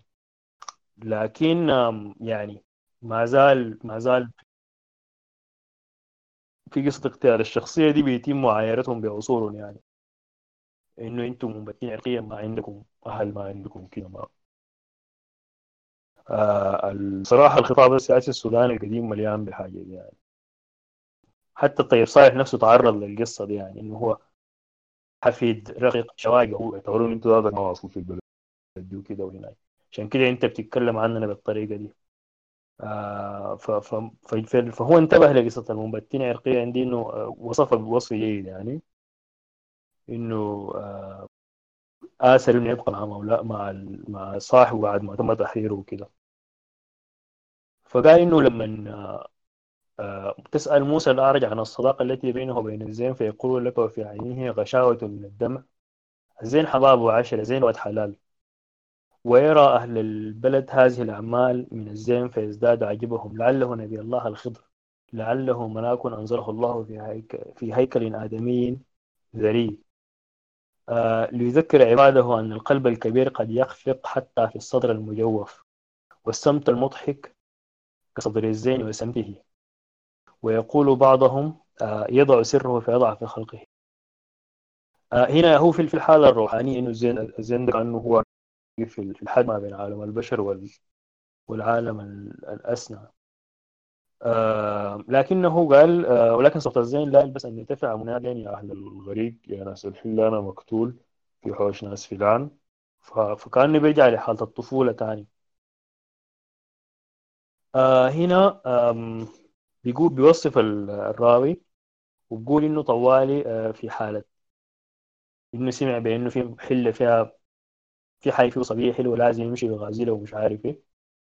قال وفي وكل هذا وفي الحي صبية حلوة آه، وقورة المحيا غاضبة العينين تراقب الزين تراقب الزين في عبسه ومزاحه وحزاره وجده آه، يوما في مجموعة من النساء يضحكهن. كعادته فانتهرته قائلة ما تخلي الطرطشة والكلام الفارغ تمشي تشوف أشغالك.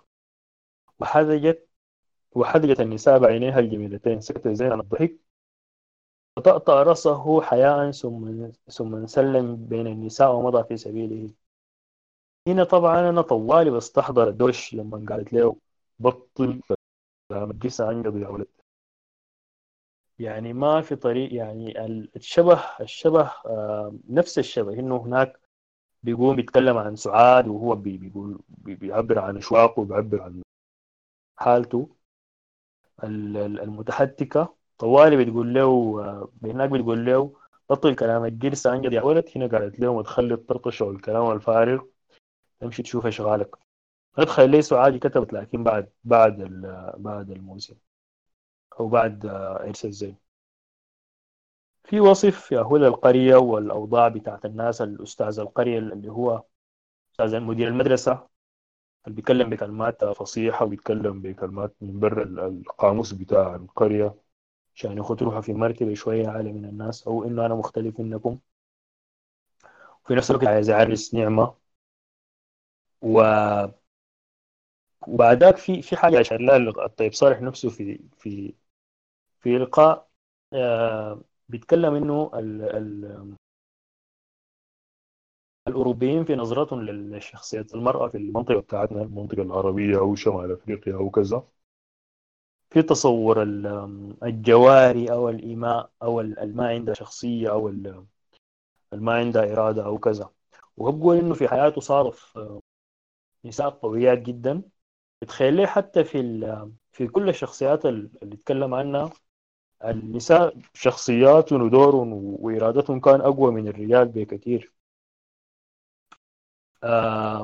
نعمة أول واحدة يعني رفضت تتزوج إلا الزول اللي هي عايز تزوجه وكان آه، من هي صغيرة لما المرأة حاولت تقبلها تتكف ويعني كان شخصية متمردة جدا على كل ال- ال- الأنماط الاجتماعية وما في زول كان بيقدر يعني هي متمردة لكن في نفس الوقت وزين الكونتكست يعني. طيب. نواصل في في كلام برضو الروائح والوصف بتاع المنطقة وكذا. آه في, بالرجوع ل ل لطاقة الحب تاني نرجع مع نعمة إنه هي بت- بت- بتحفظ القرآن بينها وكذا. قام قال آه كانت بتستريز بصورة الرحمن. ومريم والقصص وتشعر آه بقلبها يعتصر يعتصره الحزن وهي تقرأ عن أيوب وتشعر بنشوة عظيمة حين تصل إلى الآية وآتيناه أهله ومثلهم معهم. رحمة من عندنا. آه، هنا طبعا التفسير إنه آه، و- ومعهم رحمة من عندنا إنه يعني الرحمة كانت هي زوجة أو ابنة أو أنثى يعني. وتتخيل رحمة امرأة رائعة الحسن متفانية في خدمة زوجها وتتمنى لو أن أهلها اسموها رحمة. كانت تحلم بتضحية عظيمة لا تدري نوعها. دي التكنيك ده في السجن بيسموه الايستر إيج اللي هو إنه أنت بت- بترمي القارئ فوتة خبز. على على على الطريق في الدين مفاتيح صغيرة هو هي هياخدها معاه وبعدين لما تكتشف تكشف الستارة عن الخاتم يعني بتاعت القصة. تضحية عظيمة تؤديها في يوم من الأيام فيها ذلك الإحساس الغريب الذي تحسه حين تقرأ سورة مريم. آه، ونشأت نعمة طفلة وقورة محور شخصيتها الشعور بالمسؤولية. آه، تمام. اللي هو دي بيبقى الرجوع إنه كان عنده طيب صالح نفسه. كان عنده رأي في قصة ما كتبه المستشرقين عن ال- عن عن المنطقة بتاعتنا وعن الشرق عموما. أو الجنوب حسب تعبيره. وطبعا الحاجة اللي شهرته جبال محمد آه، يعني ممكن نتكلم عنها بعدين لما نجي لموسم الهجرة للشمال. إنه إدوار سعيد لقى فيه آه، في موسم الهجرة للشمال نفسه لقى تحليل جيد للفكرة بتاعت الاستشراق. فساعدته جدا في إنه ي- يكتب مشروعه الكبير. الحقيقي يعني هو طوال الطيب صالح بيتكلم عنه بكثير من ال- من الإعزاز وكده. إنه آه، إدوار سعيد هو اللي عرفنا عن العالم. آه وبيتكلم طيب نرجع لنعمة إنها قالت لما حتتزوج 200 وكذا ولكنها مدفوعة بعز بإعاز داخلي على الإقدام على أمر لا يستطيع أحد آه، ردها عنه. هنا برضو فكرة المنادي عند الله ومن يومها لم يكلمها أحد عن أمر الزواج وكده السودانيين عندهم اعتقاد إنه بعض الحياة بتحصل لما يجون إحساس داخلي ما ما حاجة الظروف مواتية أو كذا. يعني بيقول لك إنه زول ما يحج إلا إذا المنادي جاو حلم شاف النبي صلى الله عليه وسلم جاته آه، مكاشفة إنه أنت المفروض تحج بيمشي يحج بعد ذاك فالرؤية الغيبية وال- والدين الأسطوري ده حاضر جدا في في الرواية وفي في الرؤية السودان السودانيين والدين وكذا. برضه بنشوف طاقة الحب تاني. لما نزل نفسه يقوم يغيب يومين ثلاثة بتقوم أمه آه، بتحس بالخوف. لأنه بتقول إنه شعرت برجفة في جانبها الأيسر فلم تستبشر خيرا. إنها تعتقد أن جانبها الأيسر إذا رجف فإن شرا آه، سيلم بها بأحد من ذويها لا محال. هو كان إنه آه، ما لقوا زين لقوه بعد مدة فاقد الوعي وعلى وشك الموت و ودوه المستشفى في مروي وبعد ذاك عالجوه وكذا. وبعد ذاك عملوا أسنان صناعية نرجع تاني لفكرة آه، بنية العقل التناسلي إنه بيقعد بيتكلم عن الممرضة وفي مستشفى مروي يعني الراوي بيخد كذا سطر في أو كذا صفحة بيناقش في القصة دي. عشان نفهم آم، رؤيتهم أو يعني هواجسهم شكلها شنو ما, لا يقال يعني. طيب آه، بتتجلى بالنسبة لي ذروة الرواية وذروة فكرة طاقة الحب. آه، لما نقوم آه، لما الزين نفسه بيكونوا قاعدين بيقوم بيجي آه، شخصية نتكلم عنه بعد شوية عنده معاه مشاكل بيقوم بيخنقوا وكل الناس اللي قاعدين معاه اللي هم محجوب وأحمد إسماعيل والطاهر والدرواسي بيحاولوا يفكوا منه ما بيقدروا اللي هو سيف الدين. هن- حنيجي نشوف سيف الدين وقصة الدين المدرسي والدين الأسطوري. وكده. قوم يقوم بيقرب يموت يعني. بي- بيقو- الناس بيقول قتلته قتلته مات قتلته. والزين بيفضل خانقه. ما بينقذوا منه إلا ال- الحنين بيجي ماري. بيقوم بيقول لي أخي الزين يا المبروك آه الله يرضى عليك. يعني فكه. فلما الزين لما المبروك يجي بعد ذاك بتعود له الحياة. اللي هي الحاجة اللي الأبطال بيقولوا إنه آه سيف الدين ده أصلا مات. يعني الزين خنقه وهو مات already لكن في اليوم ده مرور الحنين ده هو انقذ الزين. هو إنه هنا طاقة الحب. يعني القاعدة في جسد الزين نفسه جات الطاقة ال- الأكبر منها ممكن نقول أو الطاقة ال- ال- ال- بتمدها نفسها. وأنقذته. يعني جاء الحنين نفسه. وده كان ال- الطريق الوحيد إنه يحفظه. فكانوا طاقة الحب هي تهب الحياة نفسها للزين ولسيف الدين. وهنا. كل ال- ال- البلد بتتغير. بعد اليوم ده هو الحنين بي- بيدعي- بيدعيهم. وقوم بيقول لهم يا أخي آه، يعني ربنا يبارك فيكم وكده وسبب المشكلة إنه الزين جاو في عيس اخته وعمل له مشكلة ومش عارف هو ما عايز اركز على القصة دي. آه لكن ال- اللي عايز أقول إنه البلد اتغيرت وكل الناس يتغيروا لأنه الحنين قال لهم ربنا يجعل البركة فيكم. آه وقام قال لهم آه الزين قام قال لهم الزين مو بهيم الزين مبروك باكر يعرس أحسن بيت في البلد. وفعلا بعد ذاك كل الناس أحوالهم بتتغير انه البلد فجأة آه، بعد هذه الحادثة بعوام طويلة قال حين أصبح مح- محجوب يد الأحفاد كثيرين إنه أولاده عرسوا وبيوصف بعد ذاك في إنه طيب أنا حقوم أدي أقطع عليه لكم السري ده حد هاني؟ لأنه قال عنده ظرف. أدي المايك لهاني وبعد ذاك نرجع نواصل في ما تبقى من من موس... من عرس الزين. يا هاني. آه، مرحبا. آه، أول حاجة أعتذر لك حبيبنا بس أنا عشان بين البينه دي مشوار وكنت مستني ال- والجماعة دي لسه طالعين فوق راسي. آه، أنا حاتكلم آه، من ناحية تأسيسية عن عن تأثير أدب الطيب صالح مش مش التأثير العربي إنما هو الت- التأثير العربي والغربي في في نفس الوقت. ما ممكن آه، نتكلم عن الطيب صالح من دون ما نتكلم عن عن عن النواه الرئيسيه أو حجر الزاوية لاعماله كلها اللي هو موسم الهجرة للشمال لكن آه، الحاجة مؤجله لحد لحد الونس الجاية. فاسمحوا لي إذا أنا كنت حعرج آه، في طول الكلام ده لأنه لأنه أنا ما أقدر ما حقدر أتصور يعني الخلق اللي عمله طيب صالح في عالمه ده. من دون الجزئية بتاعت موسم الهجرة للشمال آه، تحديدا. أنا ممكن يعني أمثل الطيب صالح اشبه ما بيكون بثقب أسود ثقب أسود فتح آه، الباب على عالمين وفي كل عالم كان عنده صياغه خاصة أو أو أو كيمياء خاصة وطاقة خاصة اختزل فيها العالمين واختزل فيهم آه، تلاحمهم واختزل فيهم تصارحهم عن طريق شخصيته هو آه، كالطيب صالح البيوغرافي الممتاز اللي قدمه محمد عبد الرحمن بيكفي وبيوفي الله يديه العافية بس لما نيجي نتكلم عن عن الطيب صالح خلينا خلينا نبدأ بالشق العربي لأنه الشق الغربي ده الغالب حنتكلم عنه المرة الجاية إن شاء الله أو حنركز عليه في كلامنا عن عن موسم الهجرة للشمال.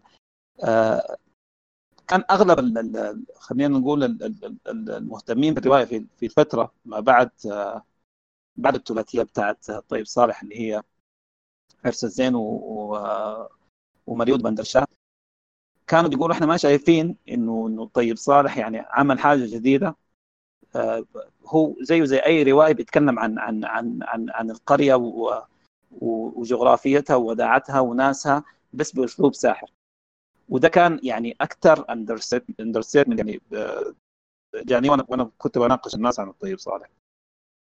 آه، باستصحاب المجاز بتاع بتاع الثقب الأسود إحنا ممكن نقول إنه طيب صالح من أول ما كتب تومة واد حامد كقصة أساسية في 62 والزول ده كان بيأسس لمشروع كامل آه، خلصه على على على 2004 لو إحنا خطينا منسي واحدة من من من أركان المشاريع دي أنا أنا بشوفها أيوه هي واحدة من أركان المشاريع لأن هي بتتكلم عن ال side علاقته أو الروائية الغربية.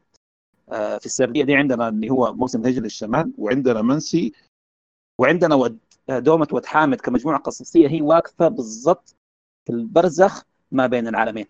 ما بين العالم الغربي وما بين العالم عالم القرية آه، نسميها تجاوزا عالم القرية. في الحاجة دي آه، الحاجة المذهله جدا اللي ممكن نعرفها عنه إنه لما كتب أول قصة كتأسيس آه، واستهلال صوفي لخلق فضاء القصة كويس. آه، الحاجة دي عملها بعديه يعني أو أو خلينا نقول تجاوزا في نفس الفترة بنفس المقاربة دي.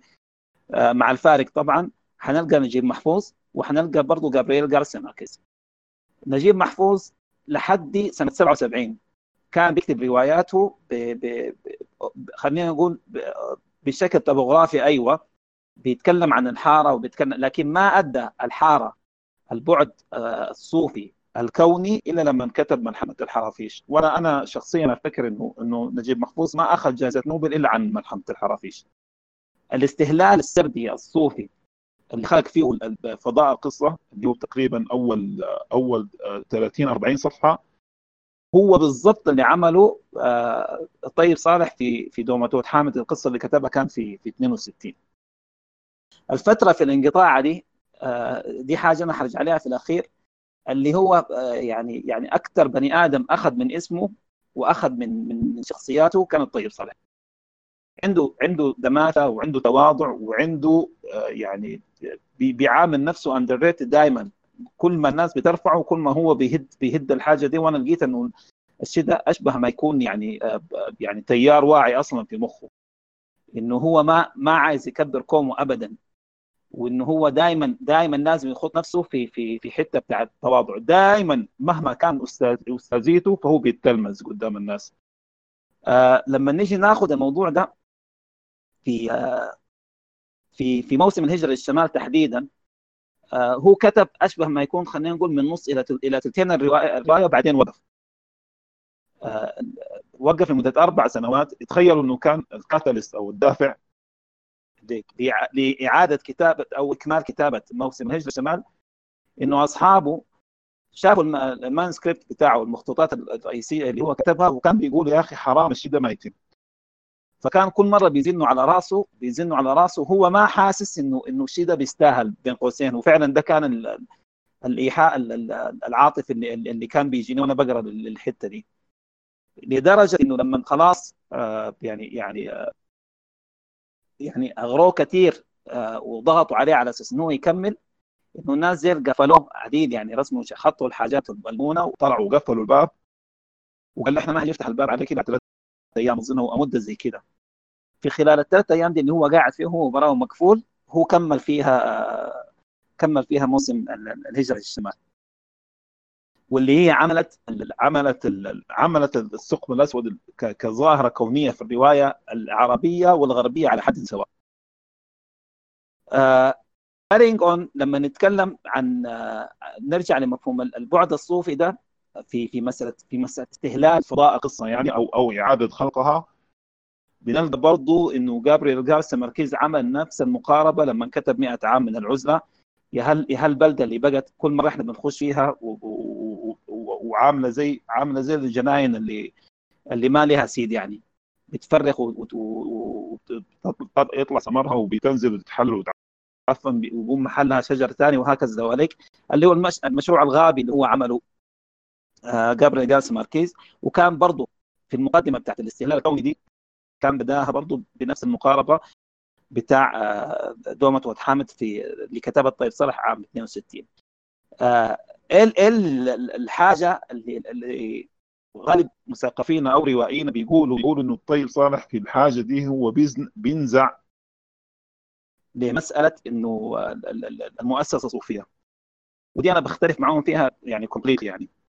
لأنه الطيب صالح في مفهوم الخلق الكوني لإفضاء قصته بالمقاربة الصوفية دي هو ما بيقصد ابدا تحديد آه، مؤسسة أو تيار بي- بي- بيتحكم في في في في في فضاء القصة هو بالعكس هو هو بيدي آه، ال- ال- المفهوم ال- ال- السردي آه، لخلق الله للكون ذاته إن الله لما خلق الكون خلق الكون يعني بنوره وظلمته بخيره وشره لكن أدى للطبيعة فضيلتها بأن هي بأن هي يعني بأن هي تعنصر وتظهر دائما بوادر الخير اللي فيها.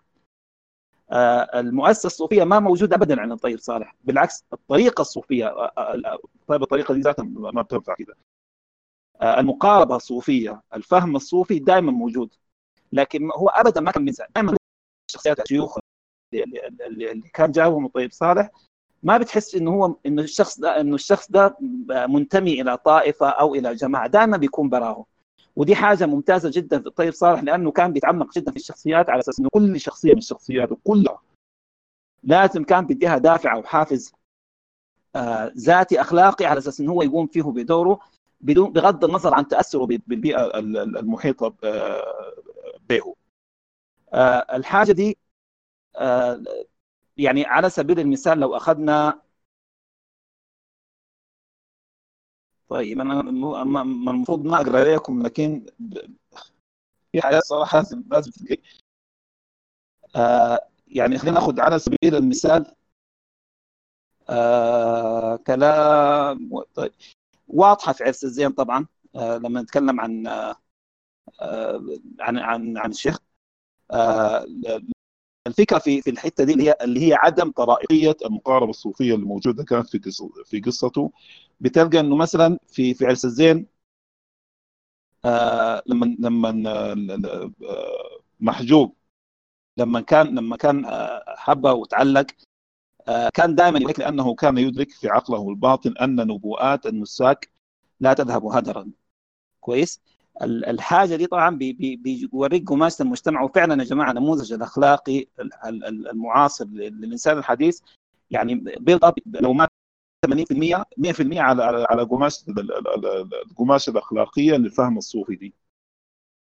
فبتلقى لما فكره زواج عرس زين من نعمة ماشي على مفهوم الخلق أو إعادة التكوين اللي إحنا قلنا عليه بنفس الفهم الصوفي. إنه إنه الخير مهما تأخر إنه في النهاية إنه إنه إنه إنه حيترع وإنه هو حينظر وإنه حي... وإنه حتستمر تستمر ذريته وتناسل إلى أبد.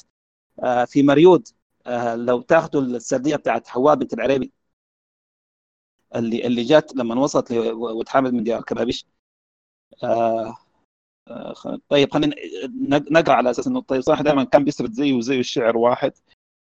آه، قال لك آه، آه، هبطت إلى ود حامد من ديار الكبابيشي مع أبويها في سنوات قحط وجد كانت فاتنة شديدة الذكاء قوية العين مهدارا حلوة الحديث فأرادها الكثيرون ولم تقبل منهم طالب حلال أو حرام. آه، إلى انه يقول آه، إنه ما لقت في الناس كلها واحد ما له عينة غير غير آه، غير بلال اللي هو طلع بعدين هو أبو طاهر والد- والدرواسي آه، قال كانت تعرض له وهو في صلاته وعبادته فلا يرد عليها ولا يجاوبها. في الحالة دي لما لقت إنه الزول ده ما في أمل إنه هي آه، يعني كانت مكسرة فيه وكان عندها هي الفعل وهو كان عنده آه، كمون الفعل لأنه كان هو خلاص اوريدي اتخذ طريقته أو أو في في حياته إنه هو عايز يبقى إنه هو يتصوف ويبقى ناسك يعني. لقت إنه ما حي... ما حيسمع كلامه إلا إذا مشت وكلمت شيخه اللي هو الشيخ آه، الشيخ نصر الدين. فالشيخ نصر الدين لما شاف لهفتها وتعلقها ال- ال- القاطع ببلال مشى يعني حاول إنه يكلم بلال على أساس انه انه إنه يوافق على الزواج دي يعني. فكان يعني آه، انفعل بلال وكان بيقول يا أخي انت يعني انت أنت يا شيخي أنت انت إن أنا بعمل فعل من من أفعال الدنيا. آه، قام رد عليه آه، الشيخ نصر الله قال له شنو؟ قال له يا بلال إن دروب الوصول مثل الصعود في مسالك الجبال الوعرة. مشيئة الحق غامضة. يا بلال إن حب بعض العباد من حب الله. وهذه المسكينة تحبك حبا لا أجده من جنس حب أهل الدنيا. فعسى الحق أن يكون أرسلها إليك لأمر أراده. عساه جلت مشيئته أراد لك أن تختبر مقدار حبك بميزان حب هذه المسكينة لك. فإما صحوت وانقطع سبيلك وانقطع سبيلك وإما ازددت ظمأ إلى كأس الحب سرمديه. ويكون سبحانه وتعالى قد أنفذ مشيئته بإدلالك في إرادته القصوى. الفهم ده يا جماعة مع- معلش هو ما فهم تبع مدرسة صوفية ده فهم بيتجاوز ال- ال- المدرسة الصوفية في إنه ياخذ الحب ال- ال- ال- ال- البشري وبيعيد صياغته إنه هو بيكون أصلا عبارة عن عن عن اختبار للوصول للحب الإلهي.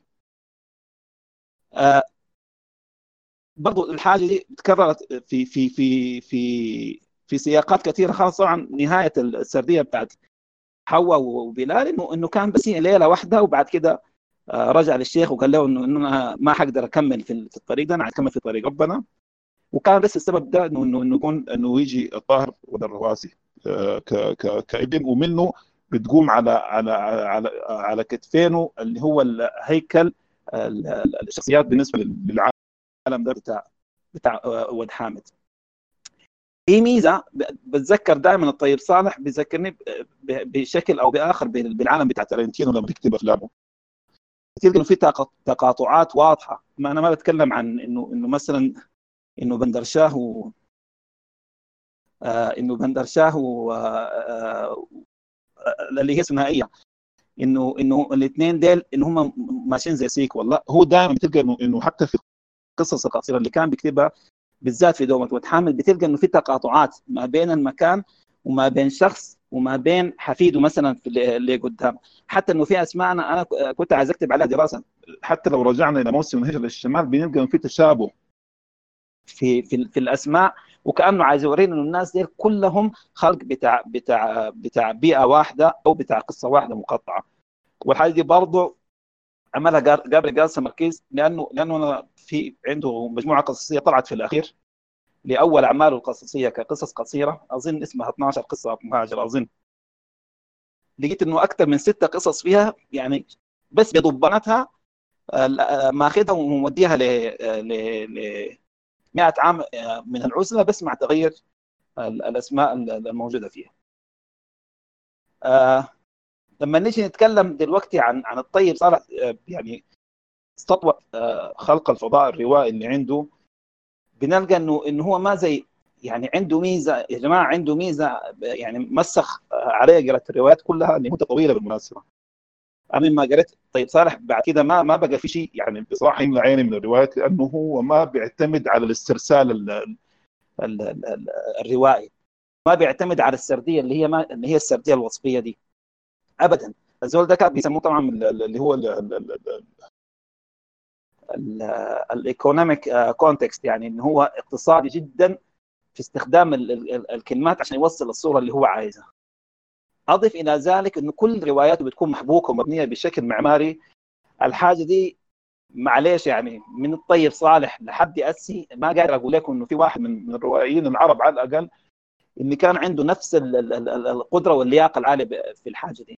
غالبا يا جماعة الروايات من بعد من الثمانينات لحد اسي ماشي على مفهوم الاسترسال من من ال mindset بتاع الراوي اللي بيتكلم ويستفيض يعني وأنت بس بتجري على أساس تحاول تفهم من من آه، وجهة نظره عن العالم ومن خلاله وجهة نظره عن القصة نفسها. الطيب صالح ما كان بيعمل كده يعني أنا أنا آه، كل مرة بحاول أفكر أقرأ موسم الهجرة الشمال أنا مخلوع إن الموضوع ده كله في 200 صفحة. مع إنه القصة ذاتها لما بتقفل القصة وتحاول تتذكرها تحس ان الموضوع كأنه مشى على 500 صفحة لو ما هو آه، أكثر من كده. آه، التوظيف أو أو آه، خلينا نسميه معماريته في في توظيف ال- المرأة في في في في رواياته ابدا يعني حتى حتى يا جماعة حتى ال- ال- ال- الروايات اللي كان في في تشييع أو آه، تشييع للمرأة بالذات موسم الهجرة للشمال. بتحس إنه هو أدى المرأة حقها في المشاركة في المشاركة في في في في تمصير القصة نفسها. آه، لو ناخذ آه، بعد ده يعني يعني يعني مثلا آه، ما أعرف أتذكر نعمة مثلا تلقى إنه نعمة عبارة عن ايكوال مقابل للزين. وإنه مثلا تلقى آه، ضوء البيت بيقابلها فاطمة آه، بجبر الدار. آه، مريوم بتلقاها بيقابلها مريود. حواء بنت العريب بتلقاها بيقابلها بلال. بيقابلها دي يا جماعة ما إنه في واحد من الطرفين بيت- بيتظلل آه، بجناح بعلاقته على الثاني. لا بيكون في في تقابل. والشيء ده يعني شيء بديع جدا يا جماعة. لما إحنا نتكلم عن رواية في في في الستينات الوقت ذاك ذاته مفهوم ال equality والجندرية ما ما كانت موجودة أصلا كخطاب. أيوه صح هو جاي من من البيئة ال- ال- الغ... هو جاي من البيئة الغربية لكن تسليط الضوء آه، بالشكل المكثف ده اللي ما ما بيعتبر آه، مسخ. لا هو بيعتبر, إعادة إحياء للتراث بس من من منظوره هو ده شيء ما يعني ما ما هين ابدا. آه نرجع للموضوع الثاني اللي هو اللي هو دائما يعني ب- ب- بيلفت نظري فيه آه، الله يرحمه اللي هو ال- ال- التيار المسرحي أو أو الحضرة المسرحية اذا إذا جاز لي التسمية فيها. آه طيب صالح كان عنده حاجتين أتوقع إنه يعني يعني هي هي اللي كسرته وخلته انه إنه يصل لل- للمقام ده آه، المسرح والشعر. آه كلامنا عن عن المسرح آه بي- بيكون واضح في في الطريقة ال- ال- في طريقته الاختزالية في في في كتابة في كتابة الرواية. يعني مثلا عندكم المشهد ال- ال- ال- ال- ال- المهول اللي اللي اللي اللي ذكره حبيبنا نوراني قبل شوية. لما فجأة زين فجأة ناس يعني تتونس وتضحك وبيتريقوا وهو ما جايب خبرهم بيضحك فقال كلمة ال ال يعني وانت بتقرا الكلام ده هو مكتوب انت تحس انه هو كانه كانه قدام عينك النطه ال- ال- ال- ال- اللي نطه فيها زين وطبق في في خصمه والناس بتحاول ان هي بتطلعه الاختزال ده يا جماعة يعني يعني يعني سينمائي بشكل عجيب جدا ال ال ال ال ال ال المراوحه ما بين نقطه صفريه انك توصل إلى اقصاها في في غمضه عين الحاجة دي طبعا قريت انه في ورقة نقدية كان بيتكلموا ويقولوا إحنا ما لقينا في الروايه العربية واحد بيصف مشاهد الاقتتال أو أو أو أو الصراع أو, أو يعني الاحتدام الجسدي. آه، زي طيب صالح ولحد الان ما في حد يقدر آه، يغطي مكانه. آه نقطة ثانية دار أتذكرها في في آه أظنها في موسم الهجرة للشمال بس هي دي والله لازم تتقري آه أيوة اللي هو اللي إحنا بنسميه بنسميه في السينما بنسميه staging إنه إن اللحظة دي بتكون ماشية سينما أو مقاربة للطبيعة لكن فجأة اللحظة دي أنت لازم ترفع معيار التناول معاها وتعملها زيه زي المسرح الشكسبيري فكان عنده آه، في في موسم ال- ال- الهجرة للشمال آه، وين وين وين وين وين؟ أيوه لما كان بيتكلم آه، دلوقتي هو هو برا. وفي في في مجمع مع- من الناس وهو كان بيتخاطب معاهم. وفجأة رأيت فتاة في الثامنة أو التاسعة عشر تثب نحوي وثبا مخترقة الصفوف وطوقتني بذراعيها وقبلتني وقالت باللغة العربية أنت جميل تجل عن الوصف وأنا أحبك حبا يجل عن الوصف. قلت لها بعاطفة أخافتني حدتها وأخيرا وجدتك يا سوسن إنني أبحث عنك في كل مكان وخفت ألا أجدك أبدا. هل تكورين؟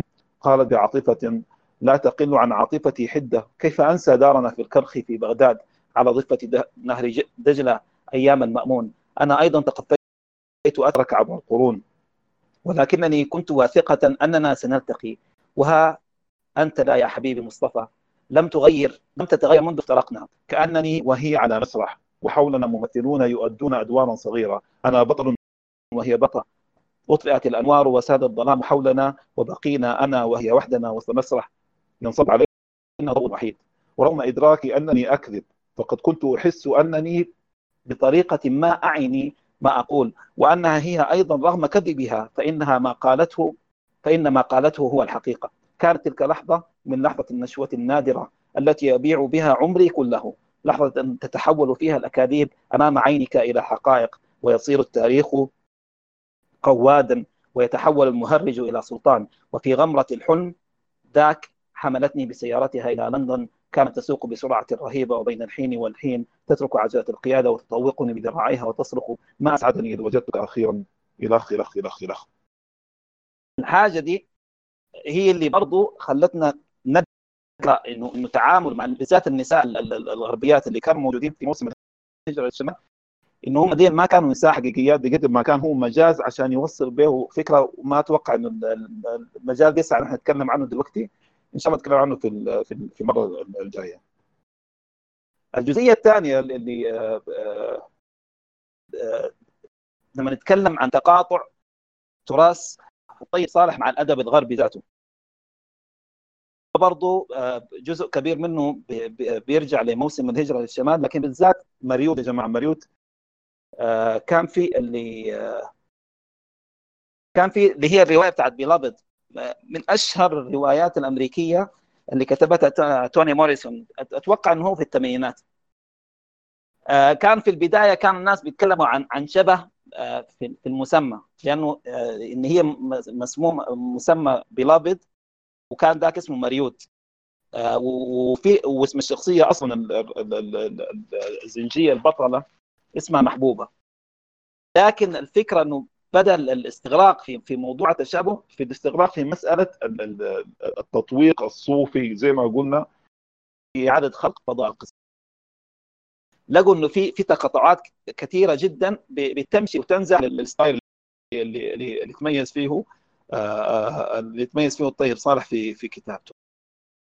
carrying on لما نجي نتكلم عن الطيب صالح كناثر أو أو أو آه، أو ككاتب آه، خلينا نقول كاتب مقالات.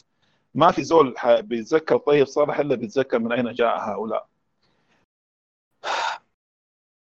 ودي كان أحد آه، مقال آه، كتبه الطيب صالح بالطريقة دي. هو في قمة غضبه ويأسه وانهزامه وسخطه على على نظام الكيزان. ولاحظ إنه مع ده كله انه هو كان كتبه كتبه بال, بال بالشكل اللي إحنا بنشوفه انه هو أيوه الزول ده قطعهم حتة حتة يعني خلاهم ما ما ما مخاليق خلاهم ما بني آدمين لكن بيظل انه هو كتبهم كتب الكلام ده من دون ما إنه دخل نفسه في خط في, في يفتح خط النار بينه وبينهم. ودي زي ما قلت لكم ترجع لشخصية الطيب صالح ذاتها المقاربة طبعا عشان عشان يعني آه، يعني نؤتي كل ذي حق حقه. مسألة إنه إنه إنه يعيد صياغة خلق العالم من خلال القرية دي دي ما ما كان حقته براه طبعا. أكيد حنتذكر جيمس جويس آه، لما لما آه، لما إنه هو برضه على نفس ال- ال- ال- المقياس إنه كان كاتب آه، إيرلندي لما هاجر تذكر القرية وبدأ يحاول يجعل للقرية آه، عالم موازي عشان عشان آه، عشان عشان يجذب نفسه. كإنسان في في في اغترابه.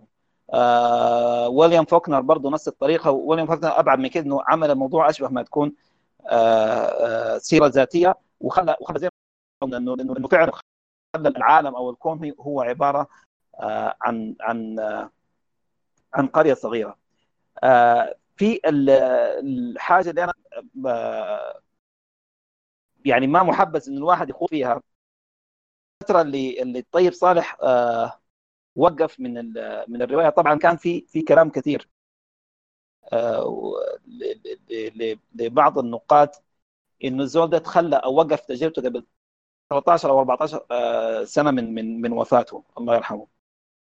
وكانوا بيقولوا إنه ده إنه ده بيدل على إنه هو نضب يعني واكتفى من بعد بعد كتب اللي هو كتبه. مع إنه يا جماعة دول ده يعني لو كان كان كان الطيب صالح عنده عنده عقدة أو أو أو متلازمة العمل الأول. بالضبط زي ما إحنا نتكلم عن مثلا لو تكلمنا عن الله منتمي مثلا نلقى إنه كولين منصب بعد ما كتب الله منتمي هو في في في ريعان ما رجع يكتب ثاني إلا بعد بعد 20 أو 30 سنة. بنفس المفهوم طيب صار عشان كده عشان طيبته دي هو دائما لما كان بيصدروا موضوع موسم الهجرة للشمال كان بيقول لهم موسم الهجرة للشمال دي ما أحسن رواياتي. برغم الصيت وبرغم ندرة الموضوع والمقاربة يا جماعة اللي إحنا كملنا 60 سنة ولحد أسي لحد أسي ما في عمل يتكلم عن العلاقة بين بين صراع الشرق والغرب المستعمر والمستعمر. زي ما زي ما كتب عنه طيب صالح لكن كان بيقول بيقول إنه هو ما ما من أحب الأعمال إليه بالعكس أنا بشوف إنه إنه أقوى أعمالي كان عرس الزين وأنا متفق معاه ضمنيا وكمان كان بيقول دومة وتحامد وأنا أتفق معاه مليون في المية. اللي ما قرأ دومة وتحامد كمجموعة قصصية ما حيقدر يفهم الطيب صالح أصلا كمشروع روائي اللي هو كان آه اللي هو قام عليه. الفترة اللي هو آه يعني نزح لكتابة المقالات وللنقد النقد الأدبي بالذات في مفهوم الشعر دي واحدة من أهم الفترات اللي, اللي هو فعلا ساهم فيها في صراع المكتبة العربية وتوحيد الطيف العربي. وغالبا ما بيتذكروه له الا إلا الخليجيين بالمناسبة. لأنه لأنه كان طبعا الفترة اللي هو لما كان في في إدارة الإعلام بقطر. ومنها كان علاقته بمهرجان الجنادريه اللي كان لأول مرة كان يقام الكلام ده قبل 30 سنة تقريبا. علاقته بعبد العزيز التويجري. اللي هو اللي هو نفس العقل المخطط من وراء فكرة مهرجان الجنادريه كمهرجان للثقافه والتراث والتراث سعودي. العلاقة بين الاثنين نفسهم يعني حتى إنه طيب صالح بيحكي إنه يقول إنه إنه إنه اللي جاب اللي جابه لعبد العزيز التويجري كان هو منسي ذاته اللي كتبه في في في semi biography كان في في في, في رواية منسي لو إحنا اعتبرناها رواية. الحاجة دي خلته يلتفت إلى إلى إلى إلى يعني أحب الأشياء إليه في مفهوم الثقافة العربية بين قوسين القديمة. زول ده في الحاجة دي كان كان سكران كان عنده وجد عجيب جدا إنه إنه لقى إنه إنه دي الحاجة اللي اللي اللي فضلت له وهو المفروض يلقى يلقى نفسه آه يلقى نفسه فيها. آه إضافة إلى كده كان عنده يعني آه زي ما قلت لكم مسألة إنه يعني من الحياة زي ما قلت لكم انه, كان في في أوج أستاذيته بتلمذ في أوج أستاذيته بتلمذ في ناس كتاب فسروا الحاجة دي بالطيب صالح انه هو نوع يعني من العبثيه مع إنه ما كان يعني أنا أتذكر إنه أو أو 2006 يعني كان عملوا معاه لقاء. وسألوه قال له إحنا سامعين دلوقتي إنه في رومرز إنه إنه إنه برضه حيكون في إنتاج خليجي ل لموسم الهجرة الشمال زي ما نجح الحاجة دي في في في السبعينيات مع عرس الزين فكان قال له أنت رأيك شنو؟ يعني كيف بتحب إن القصة تتناول أسي وإعادة خلق القصة نفسها كوسيط سينمائي في الوقت اللي إحنا فيه؟ كان قال ما بيهمني الموضوع ده. قال يا أخي يعملوا زي ما هم عايزين. فقام أقول له انت انت أنت اللي عملت الحاجة دي فأكيد حيكون عندك يعني يعني على الأقل outlines الموضوع ده. قال أنا ما عندي outlines ولا عندي مشكلة. كان عملوا الفيلم ولا ما عملوا؟ آه الحاجة دي آه لقيتها برضه لما كان آه بيحكوا عنه في يوميات لما كان مشى مشى موريتانيا برضه طبعا علاقته بموريتانيا وبصلالة في عمان وبمهرجان الجنادرية في السعودية. زي ما قلت لك ده اللي كان وفي الأردن برضه ده اللي أدى الطيب صالح الصيت العربي. أوكي؟ آه، ما روائي لأنه الروائي لو كان يعني آه، يعني الزوده قدر كروائي في الغرب أكثر ما إحنا ق- ما قدر كروائي في الشرق مع إنه مع إنه هم بيقولوا عليه حاليا إنه هو عبقري الرواية العربية. آه، مع إنه إنه بيقولوا إنه إنه في في أعظم آه، 100 رواية في في في, في التاريخ موسم الهجرة للشمال موجود لكن برضه زي ما أقول لكم بالذات في مسألة استكناها النقدي أنا حاسس انه العرب لسه مقصرين جدا في موضوع في في في تناول الطيب صالح. فكان آه، المهم لقى واحد كان في آه، في في في موريتانيا وبالاسم طبعا شبهه بشخصية كانت شغاله معاه في اليونسكو. فلما قال له قال له يا أخي انه إنه آه، انه الزول ده عمي ولا حاجة زي كده. فبعد ما ترحم عليه وقام قال له يا أخي الزول ده عنده دين في رقبتي. قال هو اللي علمني الشرد الرمة. قال لي ففتح لي فتحا لا شكر يسده. فأنتم متخيلين إن الزول ده بس على أساس إنه إنه فتح له الطريق على فهم ذي الرمة. بيقولوا ده جميل في رقبتي أنا ما حقدر ما حقدر أنساه آه، ابدا. ما استفاد من من من من أيقونته. الطيب صالح وأنتم ملاحظين لحد ما مات الله يرحمه وده بر- برجع أقول لكم لل لل- لل- للخاصية الصوفية اللي في الطيب صالح ذاته انه إنه واحد في بالهالة اللي أخذها الطيب صالح بين العالمين كان ممكن يعمل السبعه وذمتها كان ممكن كان ممكن يعني يعني يعني يركب آه، أمواج بتاعت اكتساح وأمواج بتاعت تغيير وأمواج بتاعت بتاعت ايديولوجي لكن ما عمل ولا حاجة زي كده. الزول ده كان شغال زيه زي الموظف واحد. وكان سألوه يعني كان آه، في الفترة اللي بعد ما أصدر من آه، من أين جاء هؤلاء لما طلعت كان سألوه قال يا أخي إحنا مستغربين ما دام أنت اسي آه، بديت أصلا إنه إنه صحفي في في بي بي سي. أكيد إنك تقدر تكتب مقالات سياسية وتتناول فيها الأوضاع وتشخصها بشكل أقوى من كده. فكان آه، جاوب. وقال إنه إنه إنه للسياسة فرسانها وأنا رجل عبيط. لا أفهم في أمور الحكم والدولة شيئا. وقد تعلمت من تجربة سيدنا المتنبي أن الأديب غير صالح للسياسة. وكان عشقه الأول والأخير آه، اللي هو المتنبي وبسبب الحاجة دي آه، بسبب الحاجة طبعا في في rumors لحد هسه أنا أنا لقيت ناس حلفوا لي يمين وطلاق في الموضوع ده. إنه إنه آه، إنه عبد العزيز التواجري لما كتب آه، كتابه في النقدي في المتنبي إنه اللي كتبه له كان كان الطيب صالح. وإنه الطيب صالح جاته فترة اللي كان بيكتب فيها في في مقالات في المجلات إنه جاته فترة إنه كان ghost writer يعني كتب مجموعة من من المؤلفات من دون ما ينزل عليها اسمه إنما هي كانت بأسماء ناس خصوصا آه، آه، عبد العزيز التويجري وأتمنى لو آه، نوراي محمد عبد عندهم معلومات آه، في الموضوع ده يقولوا لأنه الموضوع دائما يعني لحد ما ماتوا الاثنين الله يرحمهم آه، ما في الشيء ده ما طلع يعني ان بابليك ابدا يعني. وده بيدل برضه على على على العلاقة ما بين ما بين الشخصيتين وطيب طيب صالح. ال- ال- ال- ال- ال- ال- الحاجة اللي أنا أنا كهاني فتاوي لما قريت طيب صالح وأنا لسه يعني غير ساذج زي ما بيقولوا قريت آه، موسم الهجرة الشمال قبل أول رحلة للشمالية. ففي مقطع اللي هو بيتكلم فيه عن الرحلة ذاتها لما الراوي الناريتور لما كان بيتكلم عن الرحلة لحد ما وصل آه، عند أهله. آه وبيقول إن هو في الطريق بيلقى الناس اللي هم الباعة المتجولين آه، مع مع وقفة ال- ال- ال- الباص. إنه بيجوا جارين وشايلين معاهم وال- وحاولوا يبيعوا حاجاتهم. طوالي كانوا بيكوركوا لما هنا إذا عندك عندك جريدة. عندك جريدة وكان إنه بيجدعها لهم جريدة فقال في يتلقفوا الجريدة كأنما يعني إنه بيتلقف حاجة حاجة كبيرة خالص.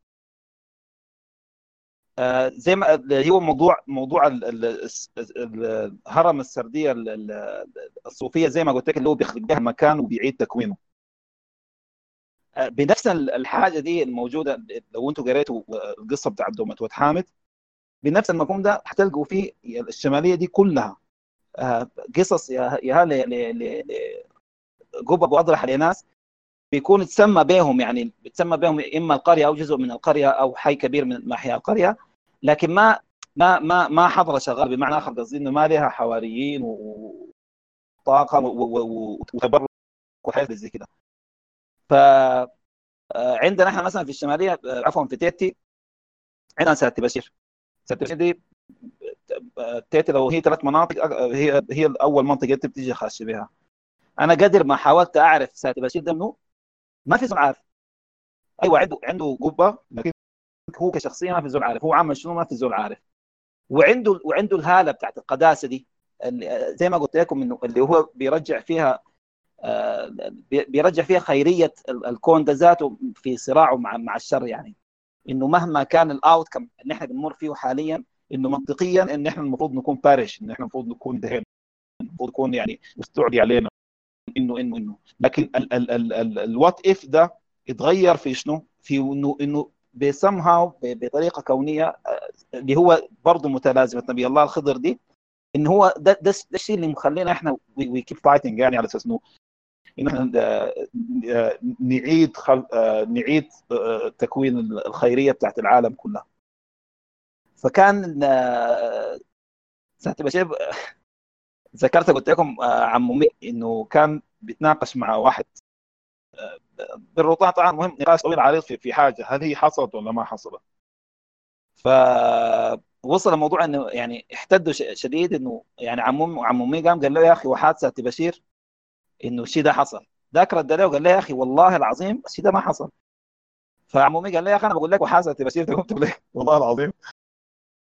وعلى نفس الفهم ده يعني اللي أنا بقوله إنه الطيب صالح ما كان بيكتب إن هو ابن بيته. الزول ده أعاد تحليل البيئة دي ذاتها وأعاد كتابتها من أول وجديد وأتوقع إنه ده أعظم ما ممكن يعمله روائي أو أو فنان.